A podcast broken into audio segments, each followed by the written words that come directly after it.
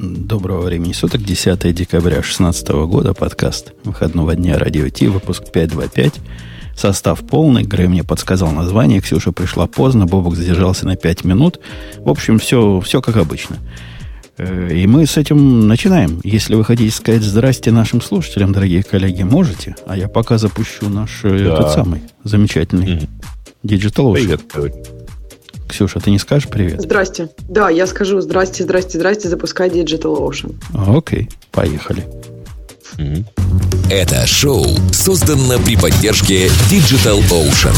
DigitalOcean – провайдер доступного облачного хостинга. Всего за 55 секунд и $5 в месяц вы можете создать свой облачный сервер в одном из дата-центров, расположенных в Нью-Йорке, Сан-Франциско, Амстердаме и Сингапуре, и управлять им с помощью простой, интуитивно понятной панели управления или воспользоваться мощным API.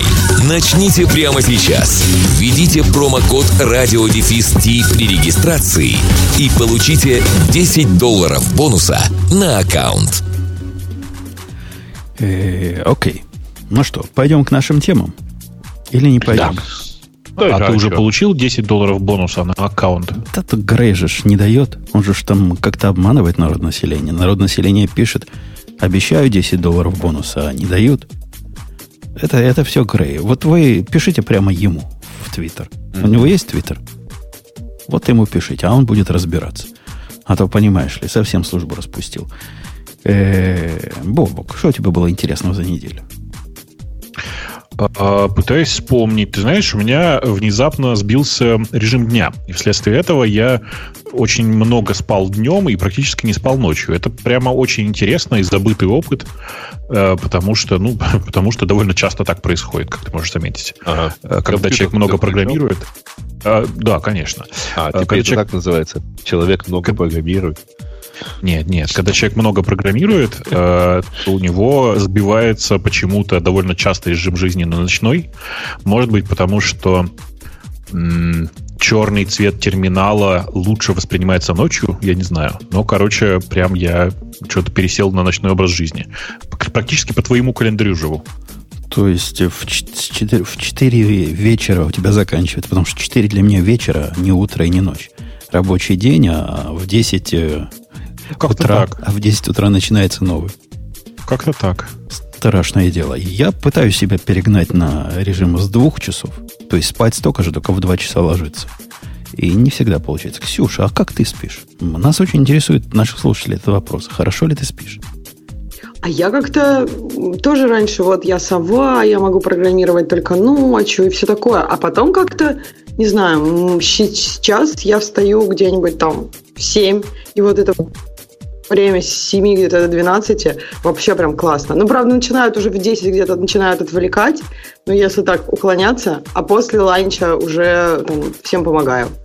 Ну и как бы прям здорово идет. Очень много уже можно сделать, и как бы не жалко свежего мозга на какую-нибудь там не очень такую тяжелую штуку, которую обычно все спрашивают.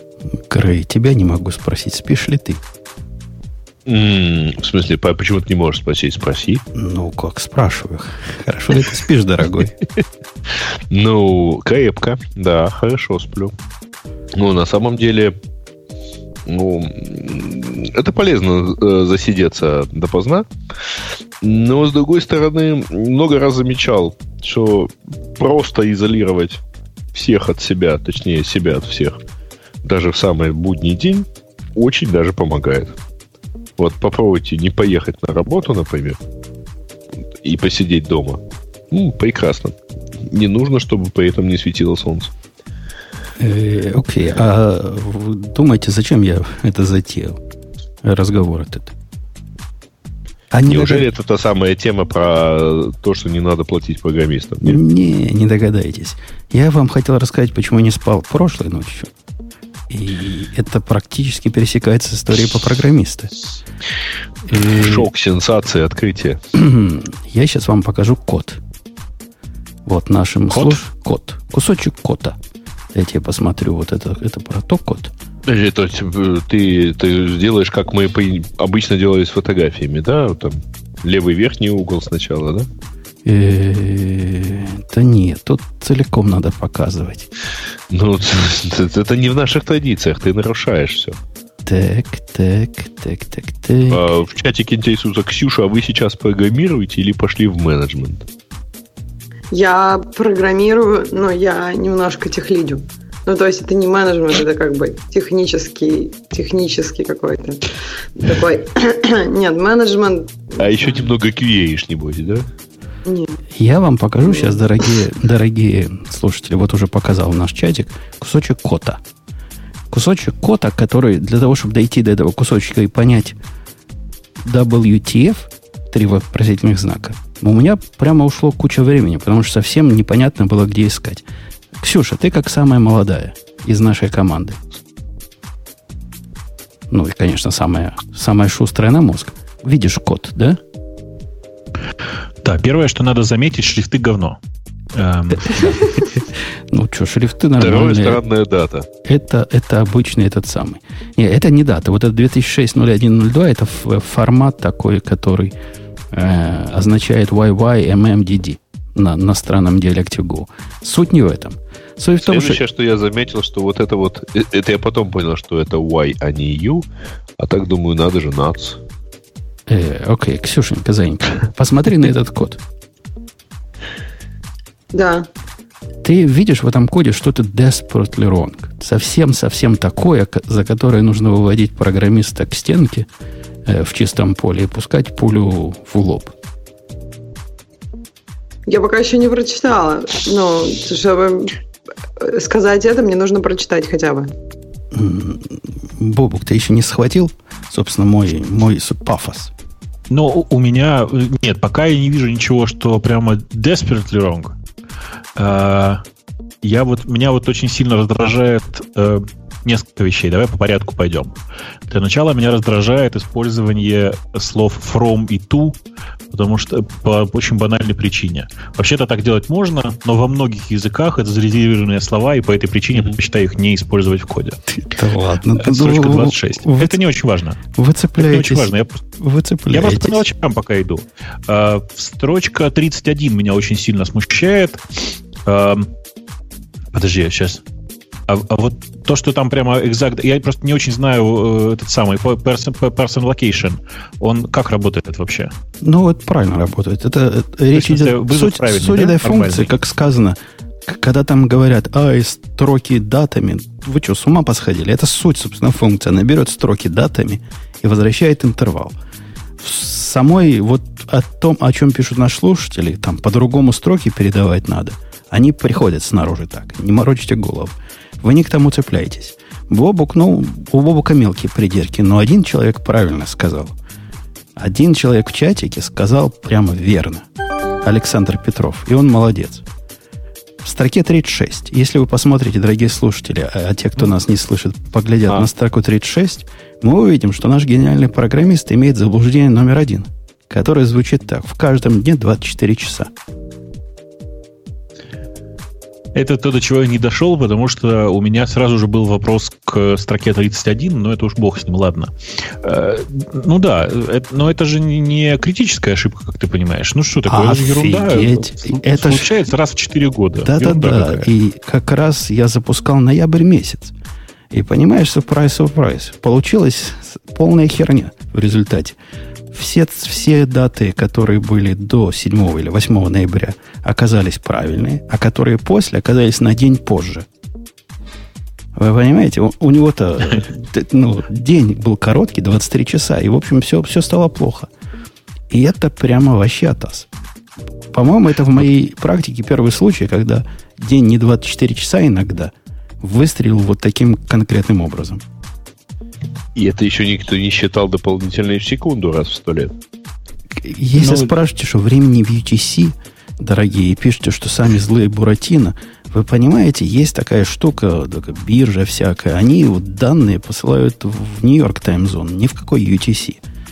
И заказчики в Нью-Йорк таймзон. И для нас Нью-Йорк таймзон это как UTC для вас. Подожди, он просто мог бы сказать time не hour, а time day. Добавить day. Конечно, собственно, это, все это, обработало. Это был мой фикс. Я убрал эти... Он просто не нашел. Там не так просто найти, как add date сделать. Ему было непросто. В общем, можно add date 1, и все от этого чинится прелестно. Но... я такого никогда не видел, чтобы вот так умножить на 24, и вот настолько оно выстрелило прямо в мозг. Страшное дело. Меня, конечно, еще очень сильно раздражает то, что между 30 и 31 строчкой нет проверки на ошибку. Но я просто уже начитался кода на Go, я уже привык к тому, что это в Go все время так. Почему нету? 32-я строка проверяет на... Да-да-да, она проверяет оба. Но просто 31-й вызов, строчка 31 часто будет отрабатывать зря. Понимаешь, да? Часто. Ну, не часто, если мы предполагаем, что ошибка, да. Бобок, я бы... Если ты предполагаешь, что ошибки там все-таки бывают, а ты же как бы на это закладываешься, то автоматически возникает вопрос, нахрена делать так. Но, с другой стороны, понятно, сэкономили строчку. Во-первых, сэкономили строчку. Я бы на ревью вот это бы не прицеплялся бы к этому, если бы ревью...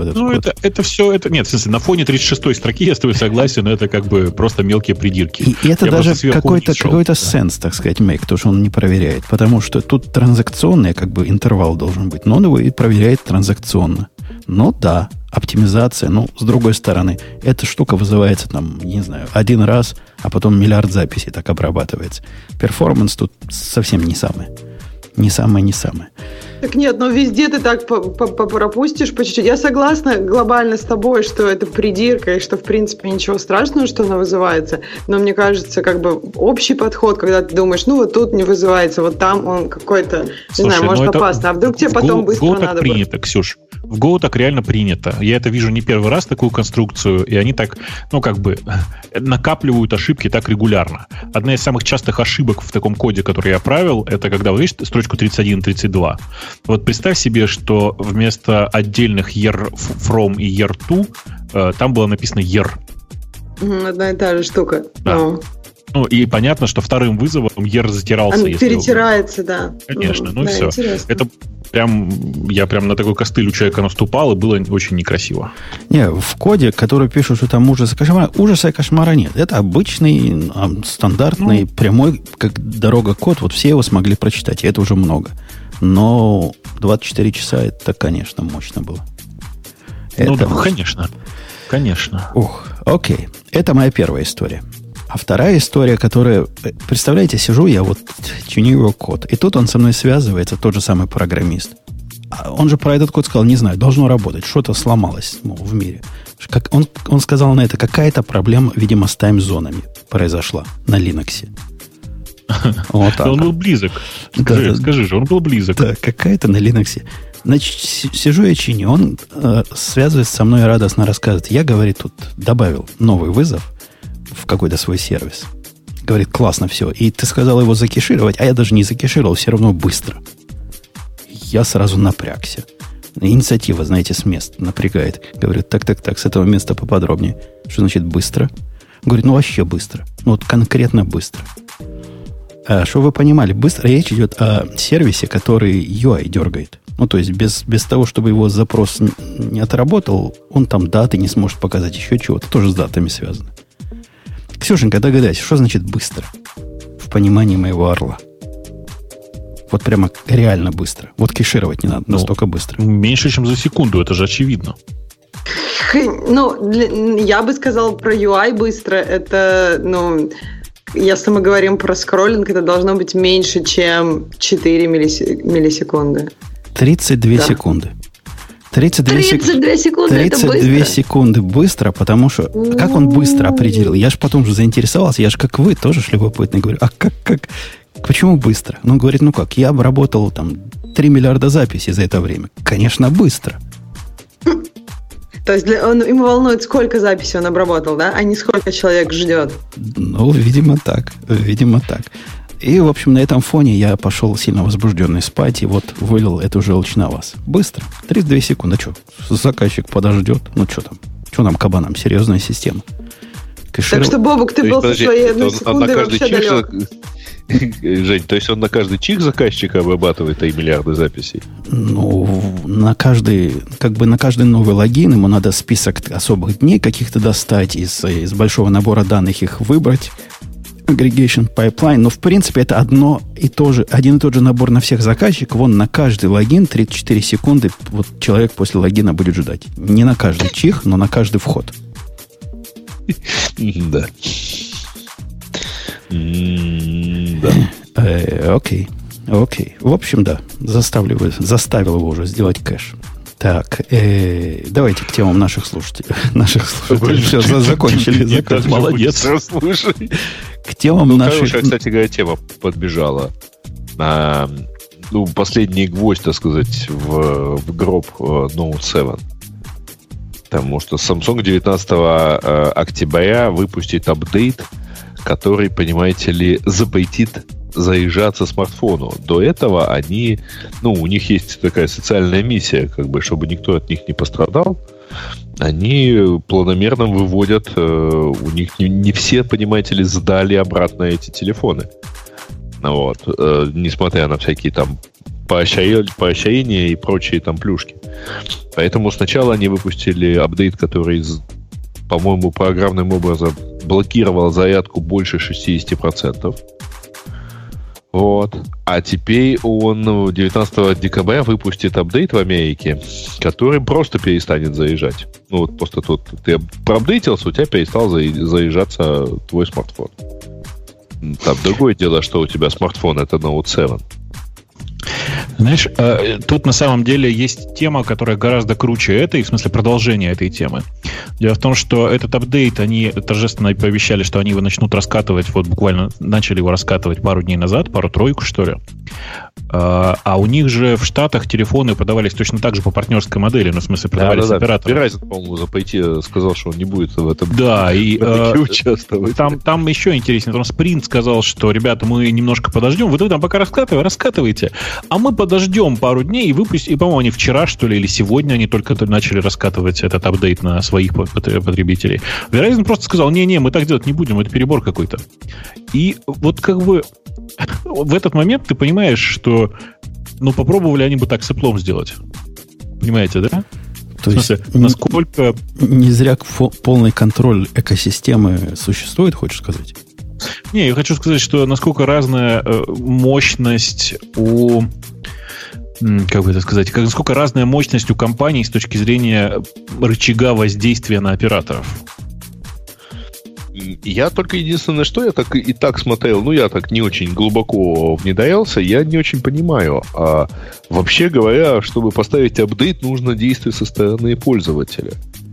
Если уж человек настолько упрям, что он не... Ну, несмотря на возгорание, несмотря на всякие слухи, несмотря на активное поощрение принести обратно этот чертов телефон, получить деньги и получить новый телефон, если он все-таки его не несет, ну неужели он будет настолько глуп, что он поставит такой апдейт? Ну, и, видишь, типа, есть же вероятность того, что человек, например, не включал этот телефон и вообще был где-нибудь на Аляске, где ни разу не прочитал новости о том, что эти телефоны взрываются. И вот наступило Рождество, и он радостно распаковывает заранее купленный для него телефон, включает его, заряжается, пубух, и все, и он умирает. Поэтому, нет, конечно, он не умирает, он заряжается до 60% и больше никогда не... Нет, нифига. Так он себя поведет, если человек нажмет на кнопочку «Апдейт». А ты же говоришь, а если он... зачем он будет отказываться? Ну, вот просто так решил пользоваться телефоном без апдейта. Может, он по-прежнему на Аляске, и у него там стоимость мегабайта интернета в 2 раза больше, чем в остальных Соединенных Штатах. Ну, то есть $500 за мегабайт. У вас же такие цены на интернет, на мобильный, да, Женя? 500 миллионов долларов за гигабайт. Что там сразу? Ну да, ну как-то так. Я думаю, что как-то так. Сейчас, а меня, знаете, что в этом... которую просто большую часть людей, мне кажется, не очень поймет. У нас просто большая часть аудитории находится на территории бывшего Советского Союза, где цены на мобильный интернет, ну, просто очень смешные на фоне американских. Да ладно, сейчас цены на американский мобильный интернет, в общем, по-моему, довольно тоже комфортные. Нет, это другое дело, что цены вот в бывшем СНГ, они, мягко говоря, совсем непонятные. Я даже не понимаю, если остался ли у операторов бизнес этим заниматься. Но судя по тому, что они развиваются, остался. А где-то чтобы наши слушатели понимали, цена примерно такого характера, как нам от 60 до 80 $80 в месяц за 10 гигабайт мобильного трафика. Да, примерно так. По российским меркам это бешеные бабки просто. Слушай, по местному это прямо недорого.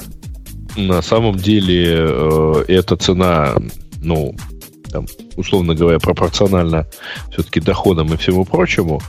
А 10 гигабайт это нормальный, это даже немножко запредельный объем использования мобильного трафика. Серьезно сейчас? Я совершенно серьезно, потому что если не подключать через него ноутбук, то довольно сложно сожрать 10 гигабайт. Да ладно вам, слушай, да ладно просто, вам. Мне кажется, ты мало музыки слушаешь, мало YouTube смотришь. Гики. Ты, дорогой я говорю мой... про среднестатистический объем. Среднестатистический пользователь нас не волнует. У нас шоу такое для нормальных людей, для тех, которые смотрят YouTube и слушают музыку. Я когда на машине куда-нибудь еду, и на заднем сиденье сидит дочка, Грей, среднестатистическая семья, так сказать, папа, мама, дочка. А если бы еще и мальчик сидел, я вообще не знаю. Так вот, они за любой путь успевают эти 10 гигабайт растратить. Там Netflix и еще чего-то. Это прямо сейчас совсем быстро делается. Ты за любой путь? Сколько вы едете? Я просто прям вообще удивилась. Это за любой путь. Это за детей не знаешь. Ну ты же уже куда они ездят? Они ездят в Майами. Это 2 дня в одну сторону на машине. Ты что, не помнишь эти его каникулы? На самом деле, слушайте, кстати, про Netflix. У меня был замечательный этот опыт. Я в блоге у себя написал. Они же выпустили, теперь на iOS приложении можно скачать, например, сериал. Не все сериалы, не весь контент доступен для скачивания, но какое-то количество контента доступно. Я такой довольный увидел, что там сериал, который я смотрю, доступен для скачивания, нажал download, дома скачал на прекрасном думаю, в самолете посмотрю. Достаю я его в самолете, как вы думаете, что он мне говорит на старте приложения? У вас нет интернета? Failed to connect to Netflix server. А ему же надо проверить, что ты это ты. Как ты? А нахрена ж ты, собака, скачивал 5 гигабайт этого всего, если в итоге тебе все равно надо пойти в интернет? Я вот сижу и не могу придумать этот вот юзер-кейс. Как собственно? Насколько должен быть плохой, но все-таки еще хороший интернет, чтобы и в интернет сходить, и трафик сэкономить. Если бы ты был программистом, как Ксюша, например, или как раньше был Бобок, ты бы понял, что, скорее всего, там произошло вот что. Твой токен какой-нибудь, который на твоей стороне был, у него было время жизни. И это время жизни закончилось. А им надо токен зарефрешить. Все инженерно сделано. А есть у тебя интернет, нет у тебя интернета. Это и загружал ты, не загружал. Неважно. Токен, ты знаешь, у меня подозрение другое, поскольку я менеджер, то у меня подозрение другое, что ту часть, которая про скачивание, про функцию скачать и потом посмотреть, это писала одна команда программистов, а ту часть, которую про то, что на старте надо проверять этот токен, или даже не токен, а просто на старте надо тупо сходить в онлайн и в интернет, в Netflix, и проверить, что у меня действующая подписка, это писала другая команда программистов, и они не знают о существовании друг друга. Так, скорее всего, так и есть. И, собственно, в этом ничего такого странного нет. Микросервисы, что ты. Микросервисы, Карл. Окей. Давайте вот что поговорим. Давайте поговорим о чем? Бобок. О чем поговорим, Бобок? Я даже не знаю, я не смотрел, какие новости ты посчитал в этот раз интересными для обсуждения. Давай я в них зайду. Вот это прямо наброс такой. За что, Ксюшенька? За KTC. За KTC чего-нибудь, пожалуйста. А где про за KTC? Это у нас, на самом деле, была раньше первая тема, до того, как, видимо, Грей добавил. Это сейчас вторая тема. Про индекс, да, подводить результаты. Давайте, пора. У нас же декабрь месяц практически вовсю идет. И надо посмотреть, как у нас популярность языков. Автор спрашивает, что случилось с старым добрым C? Да. Бобок, что случилось с добрым старым? Он, а что с ним? На второе место попал или что? Давайте, да, я расскажу. Нет, там идея в том, он, в принципе, и был на втором месте после Java уже достаточно много лет. Но идея в том, что они, видимо, это считают индекс давно, и они утверждают, что 15 последних лет C был между 15 и 20%. А начиная с последнего, с 2015 года, с ноября, он падает, и сейчас он уже там 8,7%. То есть он за последние годы, я так понимаю, упал на почти 8%. И там есть разные идеи, что C не нужен для того, чтобы написать веб-приложение, C не нужен для того, чтобы написать мобильное приложение, и поэтому закат C наступает. Ну, мне кажется, что это как-то немножко странно. Мне кажется, пару последних лет C уже не нужен был ни для этого, ни для чего. То есть ничего кардинально не изменилось за последний год. Просто, видимо, оно уже как-то накопилось и когда-то должно было начать сильно падать. А, не, меня другой вопрос интересует. Если что-то откуда-то, еще Ломоносов говорил, да, убавляется, что-то где-то должно прибавиться. Мэтью нам пишет, это очень интересный ответ. Мэтью нам пишет, что очень... теперь раз, значит, вместо него, но как-то эта табличка про раз не подтверждает. Эта табличка показывает три языка, которые с двумя стрелочками зелеными вверх, если вы по ссылке пойдете. Groovy, Go и Objective-C. Вот это они, значит, суммарно все забрали падение C. Ну, как-то вот интересно, что, мне кажется, происходит какое-то более ровное распределение между всеми языками. Ну, то есть есть Java, которая, да, Java, вот это вот наше все. И все остальное как-то вот... И сейчас есть там Java, C, C++, Python, а дальше просто настолько мало отличаются все остальные языки, что, ну, и, в принципе, мне кажется, такая вот диверсификация всего... всех языков программирования, она наблюдает. Языков много, и как бы многие из них достаточно используем. Правильно? Я читал большую статью радостную, мол, все, мы это сделали, мужики, по поводу того, что, значит, Go теперь-то он с 50-й позиции скакнул аж первую 20-ку. Прямо вау-вау. То есть у него было год назад 50, а сейчас 16-я строчка в этом рейтинге.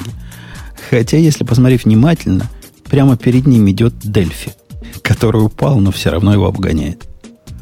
В общем, мы еще не все сделали, дорогие коллеги по Go-цеху. Есть еще много чего делать.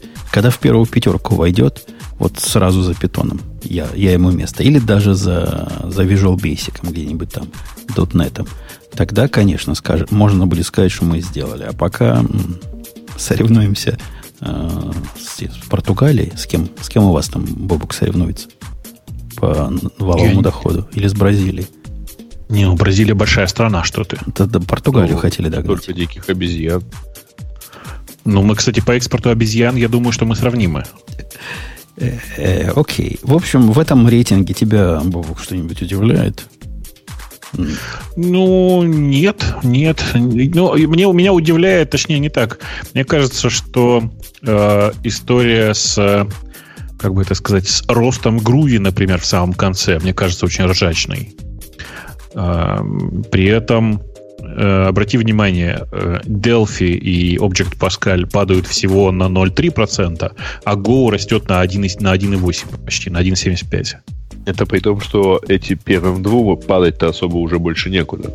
Да, я просто тоже не понимаю, куда еще-то. Ну да, и самое смешное, что при всем этом стремительном росте Go и последовательном падении остальных, он все еще сзади них.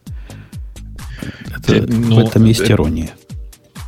Я, в общем, мы каждый год обсуждаем Тёби индекс, и каждый раз обсуждаем, что это бред какой-то, и на него можно вообще не смотреть, если серьезно. Прикольно. Но, с другой стороны, нет никаких других, мне кажется, индексов, которые как-то более... Ну, по крайней мере, если они говорят за последние 15 лет, значит, они давно сравнивают. Я понимаю, конечно, если не сравнивать какую-то хрень, можно хоть 100 лет сравнивать, это ничего не говорит. Но они все-таки, мне кажется, несколько отражают, потому что за последний год вот в этом рейтинге язык, который вырос больше всего, это Go.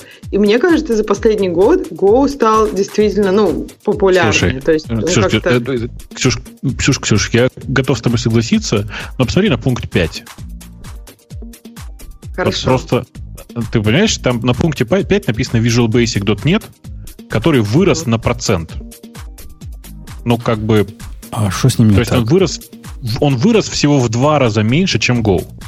Нет, меньше, в 1,5 раза меньше, чем Go он вырос. Ладно, почти в 2, неважно. То есть ты говоришь про Go как взлет ракеты, причем он летит снизу очень, с очень низкой позиции. А есть Visual Basic, который отрос еще почти на 1%. Ты правда веришь в этот рейтинг? Я прям вообще как-то не очень. Там, наверное, вот, Бобок, я не конспиролог, но наверняка у роста Go я, в принципе, понимаю. Есть движуха, он как-то растет, с нуля расти легко, все такое. Что касается Visual Basic, ну, видимо, какие-нибудь крупные учебные заведения включили его в программу. Или еще что-то в этом роде. Поскольку других причин представить себе трудно. Да нет, я, кстати, думаю, что, может, C кто-то исключил из программы. Ну, то есть кто-то заменил, например, Python или там Java. Потому что вот на C это может быть похоже. Потому что... Слушайте, если бы вы на этот индекс имела влияние учебная программа, то отрыв Java от всех остальных был бы на 2 порядка. А он всего там на порядок. Это во-первых. Во-вторых, обратите внимание, что весь верх идет вниз, а все, что находится, начиная с 5 позиции вниз, напоминает мне действие генератора случайных чисел. Ну, просто, ну, там как бы очень смешные разнонаправленные стрелочки. Например, если верить этому рейтингу, то всего в 2 раза меньше, чем Go, вырос ассемблер. Вы в это верите? Я прям нет, активно. Мы как-то вот анализ, моя работа приучила меня к тому, что результаты всякого анализа понятны только программе, которую ты написала, а ты объяснить ее не можешь. Я уверен, у них есть программа, которая прям реально понимает, как она это насчитала. Она не понимает. Это, еще раз, это статистика, напомню тебе, которая собрана по интересу, в смысле, по задаваемым вопросам. Ну, то есть это тоже, какой-то путь. Ну, конечно. Я но не говорю, что лучше бенчмарк. Они его позиционируют как рост интереса, как рост популярности, еще что-то. А это не рост популярности. Ну, то есть, как бы более точным даже, чем этот рейтинг, был бы просто тупо рейтинг по Stack Overflow. Понимаешь? Ну, такое тоже бывает. У меня, так сказать, в продолжении нашей темы про языки вопрос вот этот. Я сегодня узнал с удивлением, что, оказывается, Python 2.8 пилится кем-то. Ну да. Это прямо кем-то вот, ну, это какая-то партизанская движуха. Почему нет? Официально Python 2.8 будет последним релизом в 2-й ветке. То есть Python, который... То есть 2.7 мы знаем, да? Вот, хороший, добрый 2.7. Потом есть плохой, злой 3. А 2.8 сохраняет совместимость и какие-то новые ништяки добавляет. Но какие новые ништяки? 2.8 в чистом своем виде, еще раз, вообще вся 2-я ветка в чистом своем виде, это построение текущего развития. Это построение бриджа между 2-м и 3-м питоном. Ну, то есть, это такая конструкция, которая позволяет тебе потихоньку апдейтиться до более нового питона. Вот и все. Погоди. Ты уверен, что ты про 2.8 правильно все понимаешь? Потому что тут сказано, что это мы хотим сделать... Чувак говорит, хочу сделать как 2.7, но часть функциональности Python 3 тоже сюда включить. Да, не часть функциональности Python 3, а часть синтаксис Python 3 до 3.5, до версии 3.5. Короче, я не очень понимаю всю эту движуху. Ты, конечно, прав. Я вообще не очень понимаю, кто это пишет. Я прям не распознаю этот блог, прости, пожалуйста. При этом ничего не мешает человеку пилить 2.8, ради бога. По-моему, это партизан, который измучен 3.0. Я не знаю, опять же, истории все за этим делом. И для меня вообще наличие потенциальной питона 2.8 оказалось сюрпризом. Ну, нет, еще раз, я, правда, не очень слежу за этим куском, но, насколько я сейчас вижу, это такая очень странный текст, я его только что увидел, в смысле, я его не читал на этой неделе. Так он свежий просто, очевидно. В смысле, что чувак, он написал 30 ноября, но всплыл он везде почему-то только сейчас. Не знаю, мне кажется, что это непонятная мне деятельность, я вообще не знаю, кто это, пошел посмотрю. Просто какой-то рандомный чувак. А вообще это прикольная штука. То есть, по сути, если вот его 2.8 совмещать между собой и старые, и новые, так он будет условно плохо совместим и со старым, и с новым в результате. Да Нет, это какая-то партизанская деятельность. Чувак непонятно чем занимается. Ты прав, я прочитал текст, это просто бред какой-то. Ну, в смысле, чувак просто, ну, как бы бредит. При том, что я вспомнил, кто это. Я прям вспомнил, кто это. Но я не понимаю, что и куда его укусило. Что ты имеешь в виду, вспомнил, кто это? Это как бы кто-то из питон комьюнити? Это не то чтобы активный член комьюнити. Это чувак, который... Просто я пошел в его about, и там типа указание, что он активно участвовал в кегле когда-то, и я вспомнил, что я эту аватарку уже видел несколько раз внутри разных питоновских проектов. Внутри Python комьюнити я его не видел. Прям не видел совсем. Но там, конечно, очень много булшита. Как бы это сказать? Очень много булшита написано внутри самого текста. А у меня такой вопрос. Вот, Умпутун, ты говоришь, он хочет что-то взять из 3. А разве не является его целью так взять из 3, чтобы не нарушить совместимость с прошлым? Так в этом же противоречие. Ну, он же хочет новые фичи из 3. Если фича калечащая, он же даже приводит список изменений, которые несовместимы будут. 2.8, насколько я понимаю, в его понимании это почти совместимые с линейкой 2.7 релиз. Хотя как-то туманно все. То есть он меньше несовместим, чем 3X. Фиг его знает. Да нет, в том-то и дело. Он очень странные штуки говорит. Как бы... Он говорит, что у меня будет такой код, который как бы и не 2.7, и не 3. Понимаешь? Ну да, я же этому удивляюсь. Да, То есть он вносит еще одно разброд и шатание в то, против чего он выступает. Я не понимаю, против чего он выступает. Он говорит, мы будем и не 2.7, и не 3, но в ситуации, когда вот вроде бы похоже и на синтаксис 3, и на синтаксис 2.7, мы выберем вариант 2.7. То есть, ну, я понимаю, какую задачу чувак решает. У него наверняка написана куча его кода, написано под 2.7, еще с использованием NumPy, каких-нибудь готовых библиотек. И он просто не хочет переезжать. Вот и все. И он решает свою задачу таким странным образом. Грей в этот момент должен был бы вспомнить Владимира Ильича Ленина, который говорил... Ленин же говорил, Грей, такое, что ни мира, ни войны, а армию распустить. Вот и чувак. Нет, мне удивительно другое. Вот если бы я сразу сказал, что это очень мне напоминает реактос, вы бы столько это обсуждали? Это не реактос, понимаешь? Это другая деятельность. Она больше похожа, скажем, на приколхозить что-нибудь в своей машине. Лифт. Это называется сделать лифт в нашем. Что-нибудь такое, чтобы не надо было переписывать под Windows 10. Бобок, у тебя в машине лифт есть? Что такое лифт? Ты даже не знаешь. А ты пойди на форум джиповчан. Там лифтом все мерят. Ну, кто больше его поднял? Там самые... мне же не надо. У меня, понимаешь, я же по городу езжу в основном. Да неважно. Это у вас там в деревнях. Салабоны поднимают там на 3 инча. А настоящие пацаны... Представляешь, на 3 инча машину поднять. 3 инча это дофига. А настоящие пацаны там и на 10 поднимают, и больше. Говорят, потом... Еще же можно хот-род сделать, который подпрыгивает, да? Что-то от этого ломается, типа, ну, есть... Неважно, зато высоко сижу. Ксюша выбрала тему и просто терпела, как платить программиста меньше, потому что, судя по всему, для нее эта проблема актуальна. Она хочет, хочет нанять индийцев и не платить им вообще ничего. Пусть зайду работать. Я просто, когда увидела эту тему, мне показалась она очень забавной. То есть мне показалось, что там про программистов как про котов. И поэтому я про нее отметила. Ну, то есть статья про то, что программисты-негодяи, нужно им платить меньше, а то они совсем неконтролируемы, и там конкретные советы, как платить меньше. И мы некоторые вещи из этого обсуждали, но суть такая, что первое, держите зарплаты в секрете.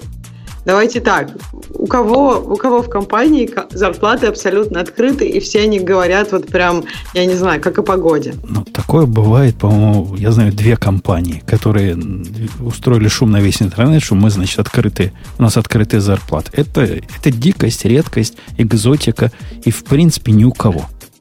И насколько я помню, из тех 2 компаний, про которые ты говоришь, одна уже от этой политики отказалась. Один был Буфер, да? Баффер который. А кто второй был, я не помню. Я просто помню пример баффера, и потом рассказы о том, что они от этой политики отказались. Второй это из таких супер открытых, это эти, которые обувь продают, нет? Не-не, мы про программистские компании. Может, таит 7 сигналов? Сомневаюсь. Ну, те, которые... Мы бы про чуваков на руки вообще бы не вспомнили. Да нет, много инновационного, но про зарплаты, по-моему, они там не говорили. Не-не, это дичь. Это дичь по целому ряду причин. Ну, прямо даже не знаю, где начинать. Мне кажется, зарплаты не должны быть публичным знанием. Нет, подождите. Вы весь текст прочли? Ну, подожди. Но это весь текст написан в стиле совета Фостера. То есть, да нет, как сделать нет это кажется так. А если ты внимательно прочитаешь, на самом деле тут некая смесь. И мое впечатление этого текста, что текст на полном серьезе написан. У меня ощущение, что это просто плохой перевод, ребята. Вообще не написано, что это перевод, Бобок. Вообще написано, что это перевод. Да, странно. А у нас на News не написано. Вот в разделе на Хабре подписано, что это перевод. Только непонятно... Да, это и есть перевод, только непонятно, где оригинал. Да. Обычно просто, когда перевод на Хабре, они дают хотя бы какую-то надежду найти оригинал. Там есть ссылка на оригинал. Нет, там есть ссылка на оригинал. Давайте я вам в скайп ее кину. Сейчас, подождите. Давай, да. Вот ссылка на оригинал. Пожалуйста. Я могу еще в чате куда-нибудь закинуть. Хотя вон там уже закинули без меня. Конечно. Судя по домену, какой-то это наш оригинал. Знаешь, товарищ из Эстонии пишет что-то на домене Егор 256. Ладно. Я с тобой согласен. Да. Там просто важно вот что, ребят. В оригинальном тексте, посмотрите внимательно на теги. Они вверху, и написано тег mood и тег сарказм. С сарказмом плохо получилось. Вот реально плохо очень получилось. Плохо. И в английском тексте, ребята, тоже плохо с сарказмом. В смысле, я зря грешил на перевод. Перевод аналогичен примерно оригиналу. Ну да, вот мне тоже показалось, я сейчас так очень легко по переводу прошлась, и мне кажется, он очень похож. И настроение статьи похоже. И мне кажется, что не очень получилось с сарказмом, но потому что вот первый пункт, который как бы должен быть саркастическим, дальше некуда, он на самом деле довольно адекватный для индустрии. Почти все. Ну, это не принято обсуждать зарплаты открыто, я бы так сказал. Я думаю, даже в некоторых штатах это законом запрещено. Да. Насколько я помню, что вот в Калифорнии это законом нельзя запретить, но это очень-очень не принято, я бы так сказала. То есть, слушайте, вообще я вам скажу, что это не только пропагандистов на самом деле. То есть, вообще говоря, структура компенсации, зарплаты и всего прочего в других местах, это тоже довольно интимный вопрос в любом месте. Ты понимаешь, в других местах все-таки может быть не совсем так. Есть такие места, где тарифная сетка, где какие-то государственные уровни. Там ты 15 уровня. Все знают, что 15 уровень получает столько-то. Ты там уровня R75 получаешь столько-то. Есть, Жень, даже там случаи сейлов и там похожих, где у тебя... Естественно, там половина жизни занимает всякого рода материальной компенсации и прочее стимулирование. У тебя прописаны правила.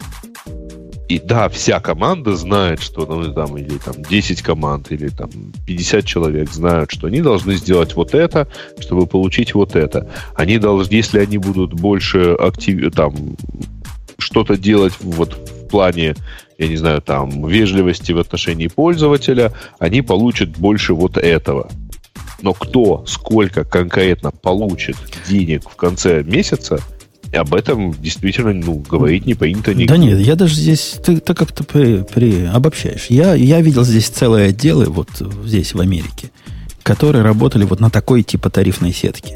Там действительно неизвестно, сколько получает. Ну, там вилка, допустим, от 80 до 90 тысяч получает там какой-нибудь сисадмин уровня L35. Понятно, вот это всем известно, и никто не прячет, какой у него уровень. Конкретно, то ли у него 80, то ли 85, то ли 90, не знает никто, но, собственно, кому это важно. Повышайте случайно, следующий довод, предлагает автор. И, собственно, он не такой смешной, как кажется, а как повышает еще? То есть, вот как? Как с точки зрения, если это ирония, как надо было не случайно повышать? Ты имеешь в виду, что нет никаких объективных метрик, и их сложно создать? Их, во-первых, их невозможно создать. И тут же есть другая проблема. Вот я один из тех людей, который повышает зарплаты программиста. Беру я программиста. Если он у меня работает, и если он достойный программист, у него и так уже большая зарплата. Теперь я его повышаю, потому что он молодец. То есть, а как ее не случайно повысить? Пропорциональная доля, которую он внес в прибыль компании, но это бред бредовый. Во-первых, посчитать это даже теоретически невозможно. А во-вторых, дикость какая-то. А если он не внес, то мне с него снимать, что ли? То есть он молодец, а продажи от этого не выросли. Но, тем не менее, мы способны его повысить. Нет, наоборот, вот когда китаец проштрафился, например, но ты же ему не повышаешь в этом полугодии или в этот год. Да, но эта зависимость как бы бинарная, простая. То есть, если ты полный лопушок, то, понятно, ты ни на что не рассчитываешь. Вот если ты молодец, вот у меня молодцы, вот молодец, вот он работал как вол, дописал все свои системы, молодец. Насколько мне ему повысить зарплату? Вот как? Как математику к этому прикрутить? Я вам скажу как. Никак. И я добавлю еще больше неразберихи в это дело тогда. Дело в том, что товарищ явно как бы ориентируется на то, что вот сидит программист, вдруг к нему подходит его руководитель и говорит, будешь получать больше. Проблема в том, что он в данном случае является некоторым вроде объектом, поэтому он просто не обладает всей полнотой информации, которая привела к такому решению. Вот. Возможно, он что-то как-то так сделал, что у начальника что-то щелкнуло в голове. Во-первых, это плохо формализуемый процесс, а во-вторых, начальник может видеть ситуацию примерно по-другому. Не так, и не стоит задача, особенно в творческой части, сделать это абсолютно прозрачным для программиста. Типа, пиши в 10 раз больше кода, и тебе воздастся. Да, это непонятно. В общем, повышайте случайно, это и не довод, и не антидовод. Это, то есть это может реальность. Выглядеть случайным на самом деле. Но это вполне может быть некое, созревшее решение в голове у руководителя. Конечно. Не видите вторую часть, и, в общем, это на уровне ощущений. Когда ты повышаешь, ты ощущаешь, насколько, скорее всего, та сторона ожидает. И когда тебя повышают, ты понимаешь, совпадает это с твоими ощущениями. А вот перевести ощущения из цифр научным образом, это только буферу доступно. Никаких конференций, слушайте, пишет дальше автор. Я чуть читаю этот текст, у меня, знаете, вот сложился образ автора.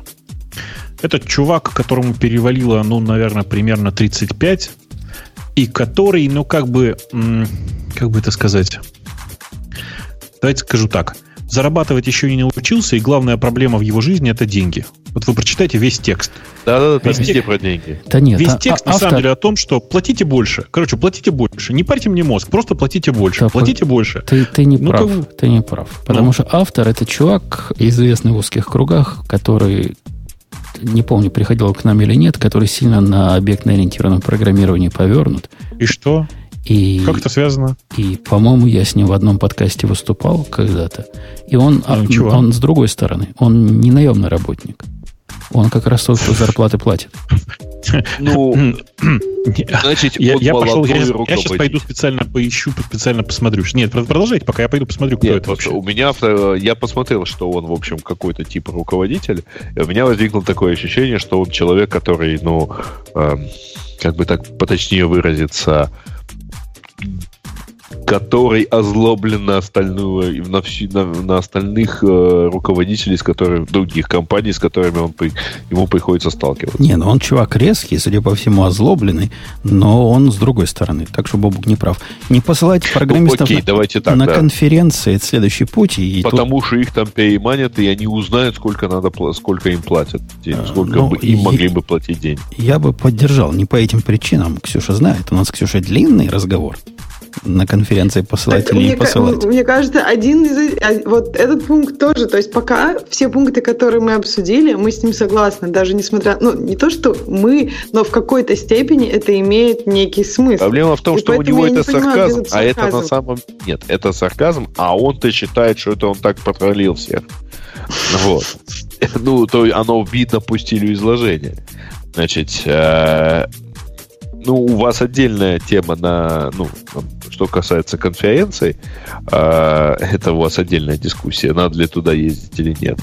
Я, если честно, много был на разных конференциях, могу сказать, что, ну, конечно, там, не как программист, но могу сказать, что, в принципе, после определенного, вообще на любой большой, на самом деле, конференции, ценность не в том, что ты пошел и что-то послушал, а ценность в том, что ты пообщался. Ты подошел к кому-то, ты задал какие-то свои вопросы. Потому что человек, вышедший на сцену на 20 минут, он не в состоянии рассказать ничего гениального. Ну, максимум он тебе продаст свой продукт. Скорее всего, он этого не будет делать. А вот то, что ты его поймал потом за пуговицу и что-то у него спросил дополнительно, это дополнительная ценность. Плюс ты с кем-то еще там пообщался. Эти темы мы пинали тут активно. Я считаю, что ценности как первого, так и второго стремится к нулю, и причем, знаешь, бесконечно близко к нуля. Вот если кривульку нарисовать, то надо будет микроскоп, чтобы увидеть. Такой вот человек, который последние несколько лет потратил big amount of efforts, чтобы прикрутить чатик этому подкасту. Слушайте, короче, у меня, знаете, есть очень любимый мной тест. Простите, я вам сейчас расскажу, открою тайну. Значит, как понять, чем человек на самом деле занимается? Выглядит это так. Ты берешь любой профиль на LinkedIn. Вот в данном случае профиль этого конкретного чувака. Открываешь его и читаешь. На первом месте в графе Experience написано CEO, в смысле генеральный директор компании Zerocracy. Тыкаешь на название Zerocracy и смотришь, какое количество людей там работает. Догадайтесь, какое количество там работает людей, участвующих на LinkedIn? Один он. Смотрим дальше.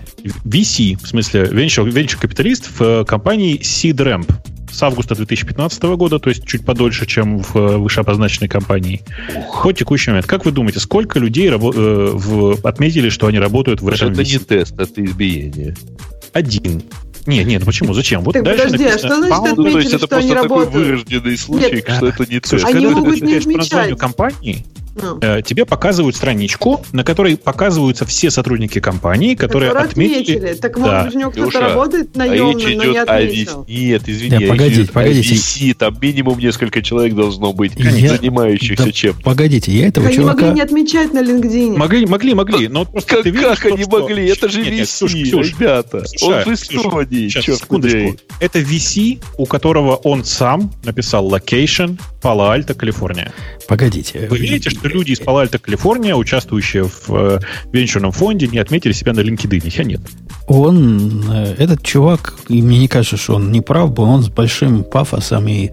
я про это и пытаюсь сказать. И со знанием дела рассказывал, как именно программистов гонять надо. У него наверняка есть кого гонять. Мы зря на него придумываем. Это как раз я не сомневаюсь. Единственная компания из всех, которые перечислены, где он что-то, видимо, действительно делает, это компания, которая называется Teamed.io. Это та же самая компания, которая под другим названием называется Mika, насколько я вижу. Там он технический директор. При этом, обратите внимание, это компания, в которой, нет сотрудников. Там, это не так, там нет лично работающих сотрудников, они все удаленные. Это нормально, я ничего против этого не имею. Но просто вы поймите, пожалуйста, что, судя по всему, я нечаянно, видимо, просто угадал. Реально, судя по всему, у чувака просто прямо конкретно фикс на деньгах. Не знаю. Вот, по-моему, фикс на микроконтроле. Ладно, это же одно и то же. Микроконтроль, это же необходимо. Если ты работаешь с вагоном аутсорсеров, ты должен микроконтролить все время. Он предлагает дальше следить за ними. И, в общем, атаки делают везде. У Ксюши наверняка вся Ксюшина переписка. Вот сейчас ее слушает. Специальный человек ее слушает, я уверен. Ксюша, скажи, слушает? Ну, как я уже сказала Бобуку, я не знаю, что там у меня можно услышать, и даже если мои кредитные карты посмотреть. Я, наверное, просто очень скучно живу. Так что, пожалуйста, слушайте. А переписку вопрос, твою посмотреть. Слушать, что там в моей переписке? Что я такого делаю? А интимные фоточки наверняка есть. Очень интересно посмотреть было бы, Ксюша. А если нам всем очень интересно. Ты пишешь кому-то на Google. Зачем мне кому-то интимные фотки слать, если у меня этот кто-то всегда рядом? Ну, то есть я ему... Кому-то другому наверняка шлешь ведь. Нет, зачем мне, если у меня кто-то любимый всегда рядом? Зачем? Подождите. Что-то вы это... Давайте оставим в покое Ксюшу, тем более, что она не понимает главного. Зачем? Да, Ксюша, ты не понимаешь... Нет, ты не понимаешь главного. Так, Ксюша, ты понимаешь, что когда я говорю, что ты наверняка кому-то шлешь интимные фотки, и мы все хотим посмотреть, важная мысль не в том, что у тебя могут быть какие-то интимные фотки, а в том, что это такой комплимент. Мы все хотим посмотреть. Понятно. Вот. Хорошо. Например, спасибо. На интимные фотки. Иначе понять невозможно, потому что... На интимные фотки никто не хочет посмотреть. Конечно, никто не хочет. Я надеюсь, никто не хочет. Даже Бобук не хочет на это смотреть. Погодите, не все сразу, а то невозможно ничего услышать. Ну, следите за ними, понятно. Надо отслеживать всю коммуникацию. Вы помните, да, у меня была же история давным-давно, когда мою знакомую уволили именно вот по такому поводу. Она приходила на работу не вовремя, ходила не вовремя, начальство что-то заподозрило, повесило камеры и уволили ее к чертовой матери за нарушение трудовой дисциплины. Ну, на самом деле, использование сотрудниками именно e-mail серверов, именно компьютеров и так далее и тому подобное, ну, вообще говоря, не все сотрудники на постсоветском постсоветском пространстве понимают, что их коммуникация в рамках их рабочей деятельности, любая коммуникация, принадлежит компании, потому что они общаются как сотрудники компании. А разве почему ты считаешь, что это только на постсоветском пространстве? Мне кажется, такая проблема время от времени возникает в любом пространстве, когда кто-то не понимает, что его там переписка — это часть, ну это просто как бы... Нет, причем это не с точки зрения того, чтобы там как-то действительно следить за людьми и, если что, их немедленно уволить. Это как раз наоборот. В том случае, если ты человека увольняешь, чтобы ты, в общем, не потерял все то, что он делал, потому что он половину делал с личного аккаунта где-нибудь еще. Тут смешной другой довод есть, который немножко непонятен в контексте, но поскольку Бобу контекст товарищ немножко откопал уже, возможно, даже Ксюша поймет. Держите их в напряжении там через несколько доводов. И ирония тут в том, что этот чувак, который придумал совершенно террористический набор статистических тестов, которые...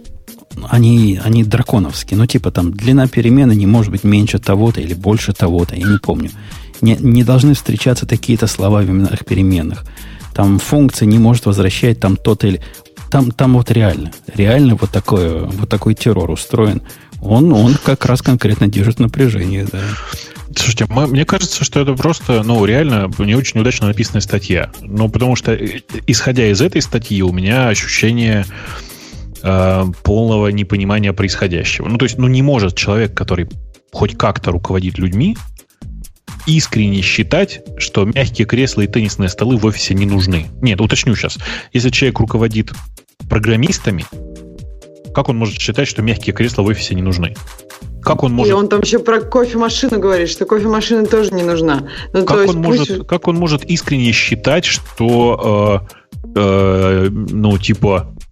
сейчас я даже не знаю, как это правильно сказать-то. Как он может искренне считать, что программистам не важно общаться? Слушай, мне кажется, что идея в том, он бы хотел, как если бы он был программистом, он бы хотел, чтобы ему тупо платили больше, вместо того, чтобы купить вот этот вот стол, кофемашину. Не, я посмотрел на его GitHub. Он как бы программист, в смысле, что он что-то там пишет. Но это типа, как он, меня называют программистом. Слушай, это на самом деле он считает, что человеку надо платить зарплату, желательно побольше, а все остальное это такой корпоративный булшит, и не надо, так сказать, делать там тимбилдинги, пиво по пятницам и так далее, не надо там, не нужны титулы, не нужны все это, то есть это такой сарказм, да, дружить тоже не надо, но так сказать, человек, животное, вообще говоря, стадное, поэтому любое ощущение коллектива, оно в данном случае все равно так или иначе вылезет. Не, ну можно представить, Грей, что его ирония как раз в том, вот в этих таких заскорузлых корпоративных попытках вот построить эту самую семью и применить вот эти... Представляешь, организация у тебя сидит... Вот я в такой работал. Огромный такой пол. Ну, то есть помещение, разделенное на кубики. В нем сидят люди, с которыми ты вообще никогда в жизни не разговариваешь, потому что даже не представляешь, чем они занимаются. Да они вообще не из твоего круга общения. Но вот в этой компании. И тут какой-то HR, значит, большой прочитал какую-то статью и говорит: о, мы, значит, будем связи улучшать. Мы устроим тут в воскресенье вечеринку. Явка обязательно. Попробуй, не приди, 13 зарплаты лишим.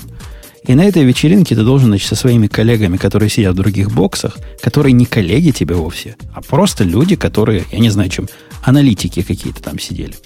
Вообще с другого рынка абсолютно. Они занимались, я занимался американским рынком, они какой-то Азией занимались. Ужас, господи. У меня с ними двух слов связать не о чем. То есть они помогают людям продать, купить, я помогаю рассчитать совсем что-то другое. И вот теперь, да, вот теперь мы должны с ним связи налаживать. Почему? Зачем? Какие связи? Ну, про деток можно поговорить, еще про что-то, но явно не для того нас собирали. Короче, статья бредовая. Жень, на самом деле твой пример про другие рынки мне напоминает старый анекдот про коллекционеров. Когда встречаются два коллекционера, которые коллекционируют, значит, марки. Вот. И постепенно они выясняют, что они оба интересуются, значит, марками конкретной страны, а если точнее, марками определенного года, если совсем точнее, то марками определенной серии, и если уже совсем точно, то марками с изображения коровы. Вот. И в самом последнем варианте они выясняют, что они интересуются вариантами разными. Вот в одном месте корова повернута справа налево, а в другом слева направо. И начинают страшно ругаться на тему того, как вообще серьезный человек может интересоваться маркой с коровой, которая вот повернута в противоположную сторону. А на самом деле... Даже если люди сидят... Во-первых, люди сидят в одном помещении, значит, это уже какой-никакой коллектив. Они там да вместе встают. Какого коллектива? Там, Жень, сидит, подожди, 300 человек. Половина из них кричит по телефону полдня, пытается продать какие-то продукты. А этот мужик вообще воняет и так далее. Это коллектив. Это не коллектив. Это набор людей, которые сидят случайно в одной комнате. Да нет никаких между ними отношений. Главное отношение... Если один кричит, а другой это слушает, это и тоже отношения. Да, это и не поэтому отношения. Задача HR... Жень, да не перебивай, пожалуйста. Задача HR в данном случае... это все-таки, ну, как бы заставить получить удовольствие обе стороны. Одного от того, чтобы он кричал чуть-чуть потише, а другого, чтобы он не возмущался на кричание. Потому что люди сидят в одном месте, это коллектив. Так да или иначе, пересекающийся. Ты себе выдумываешь.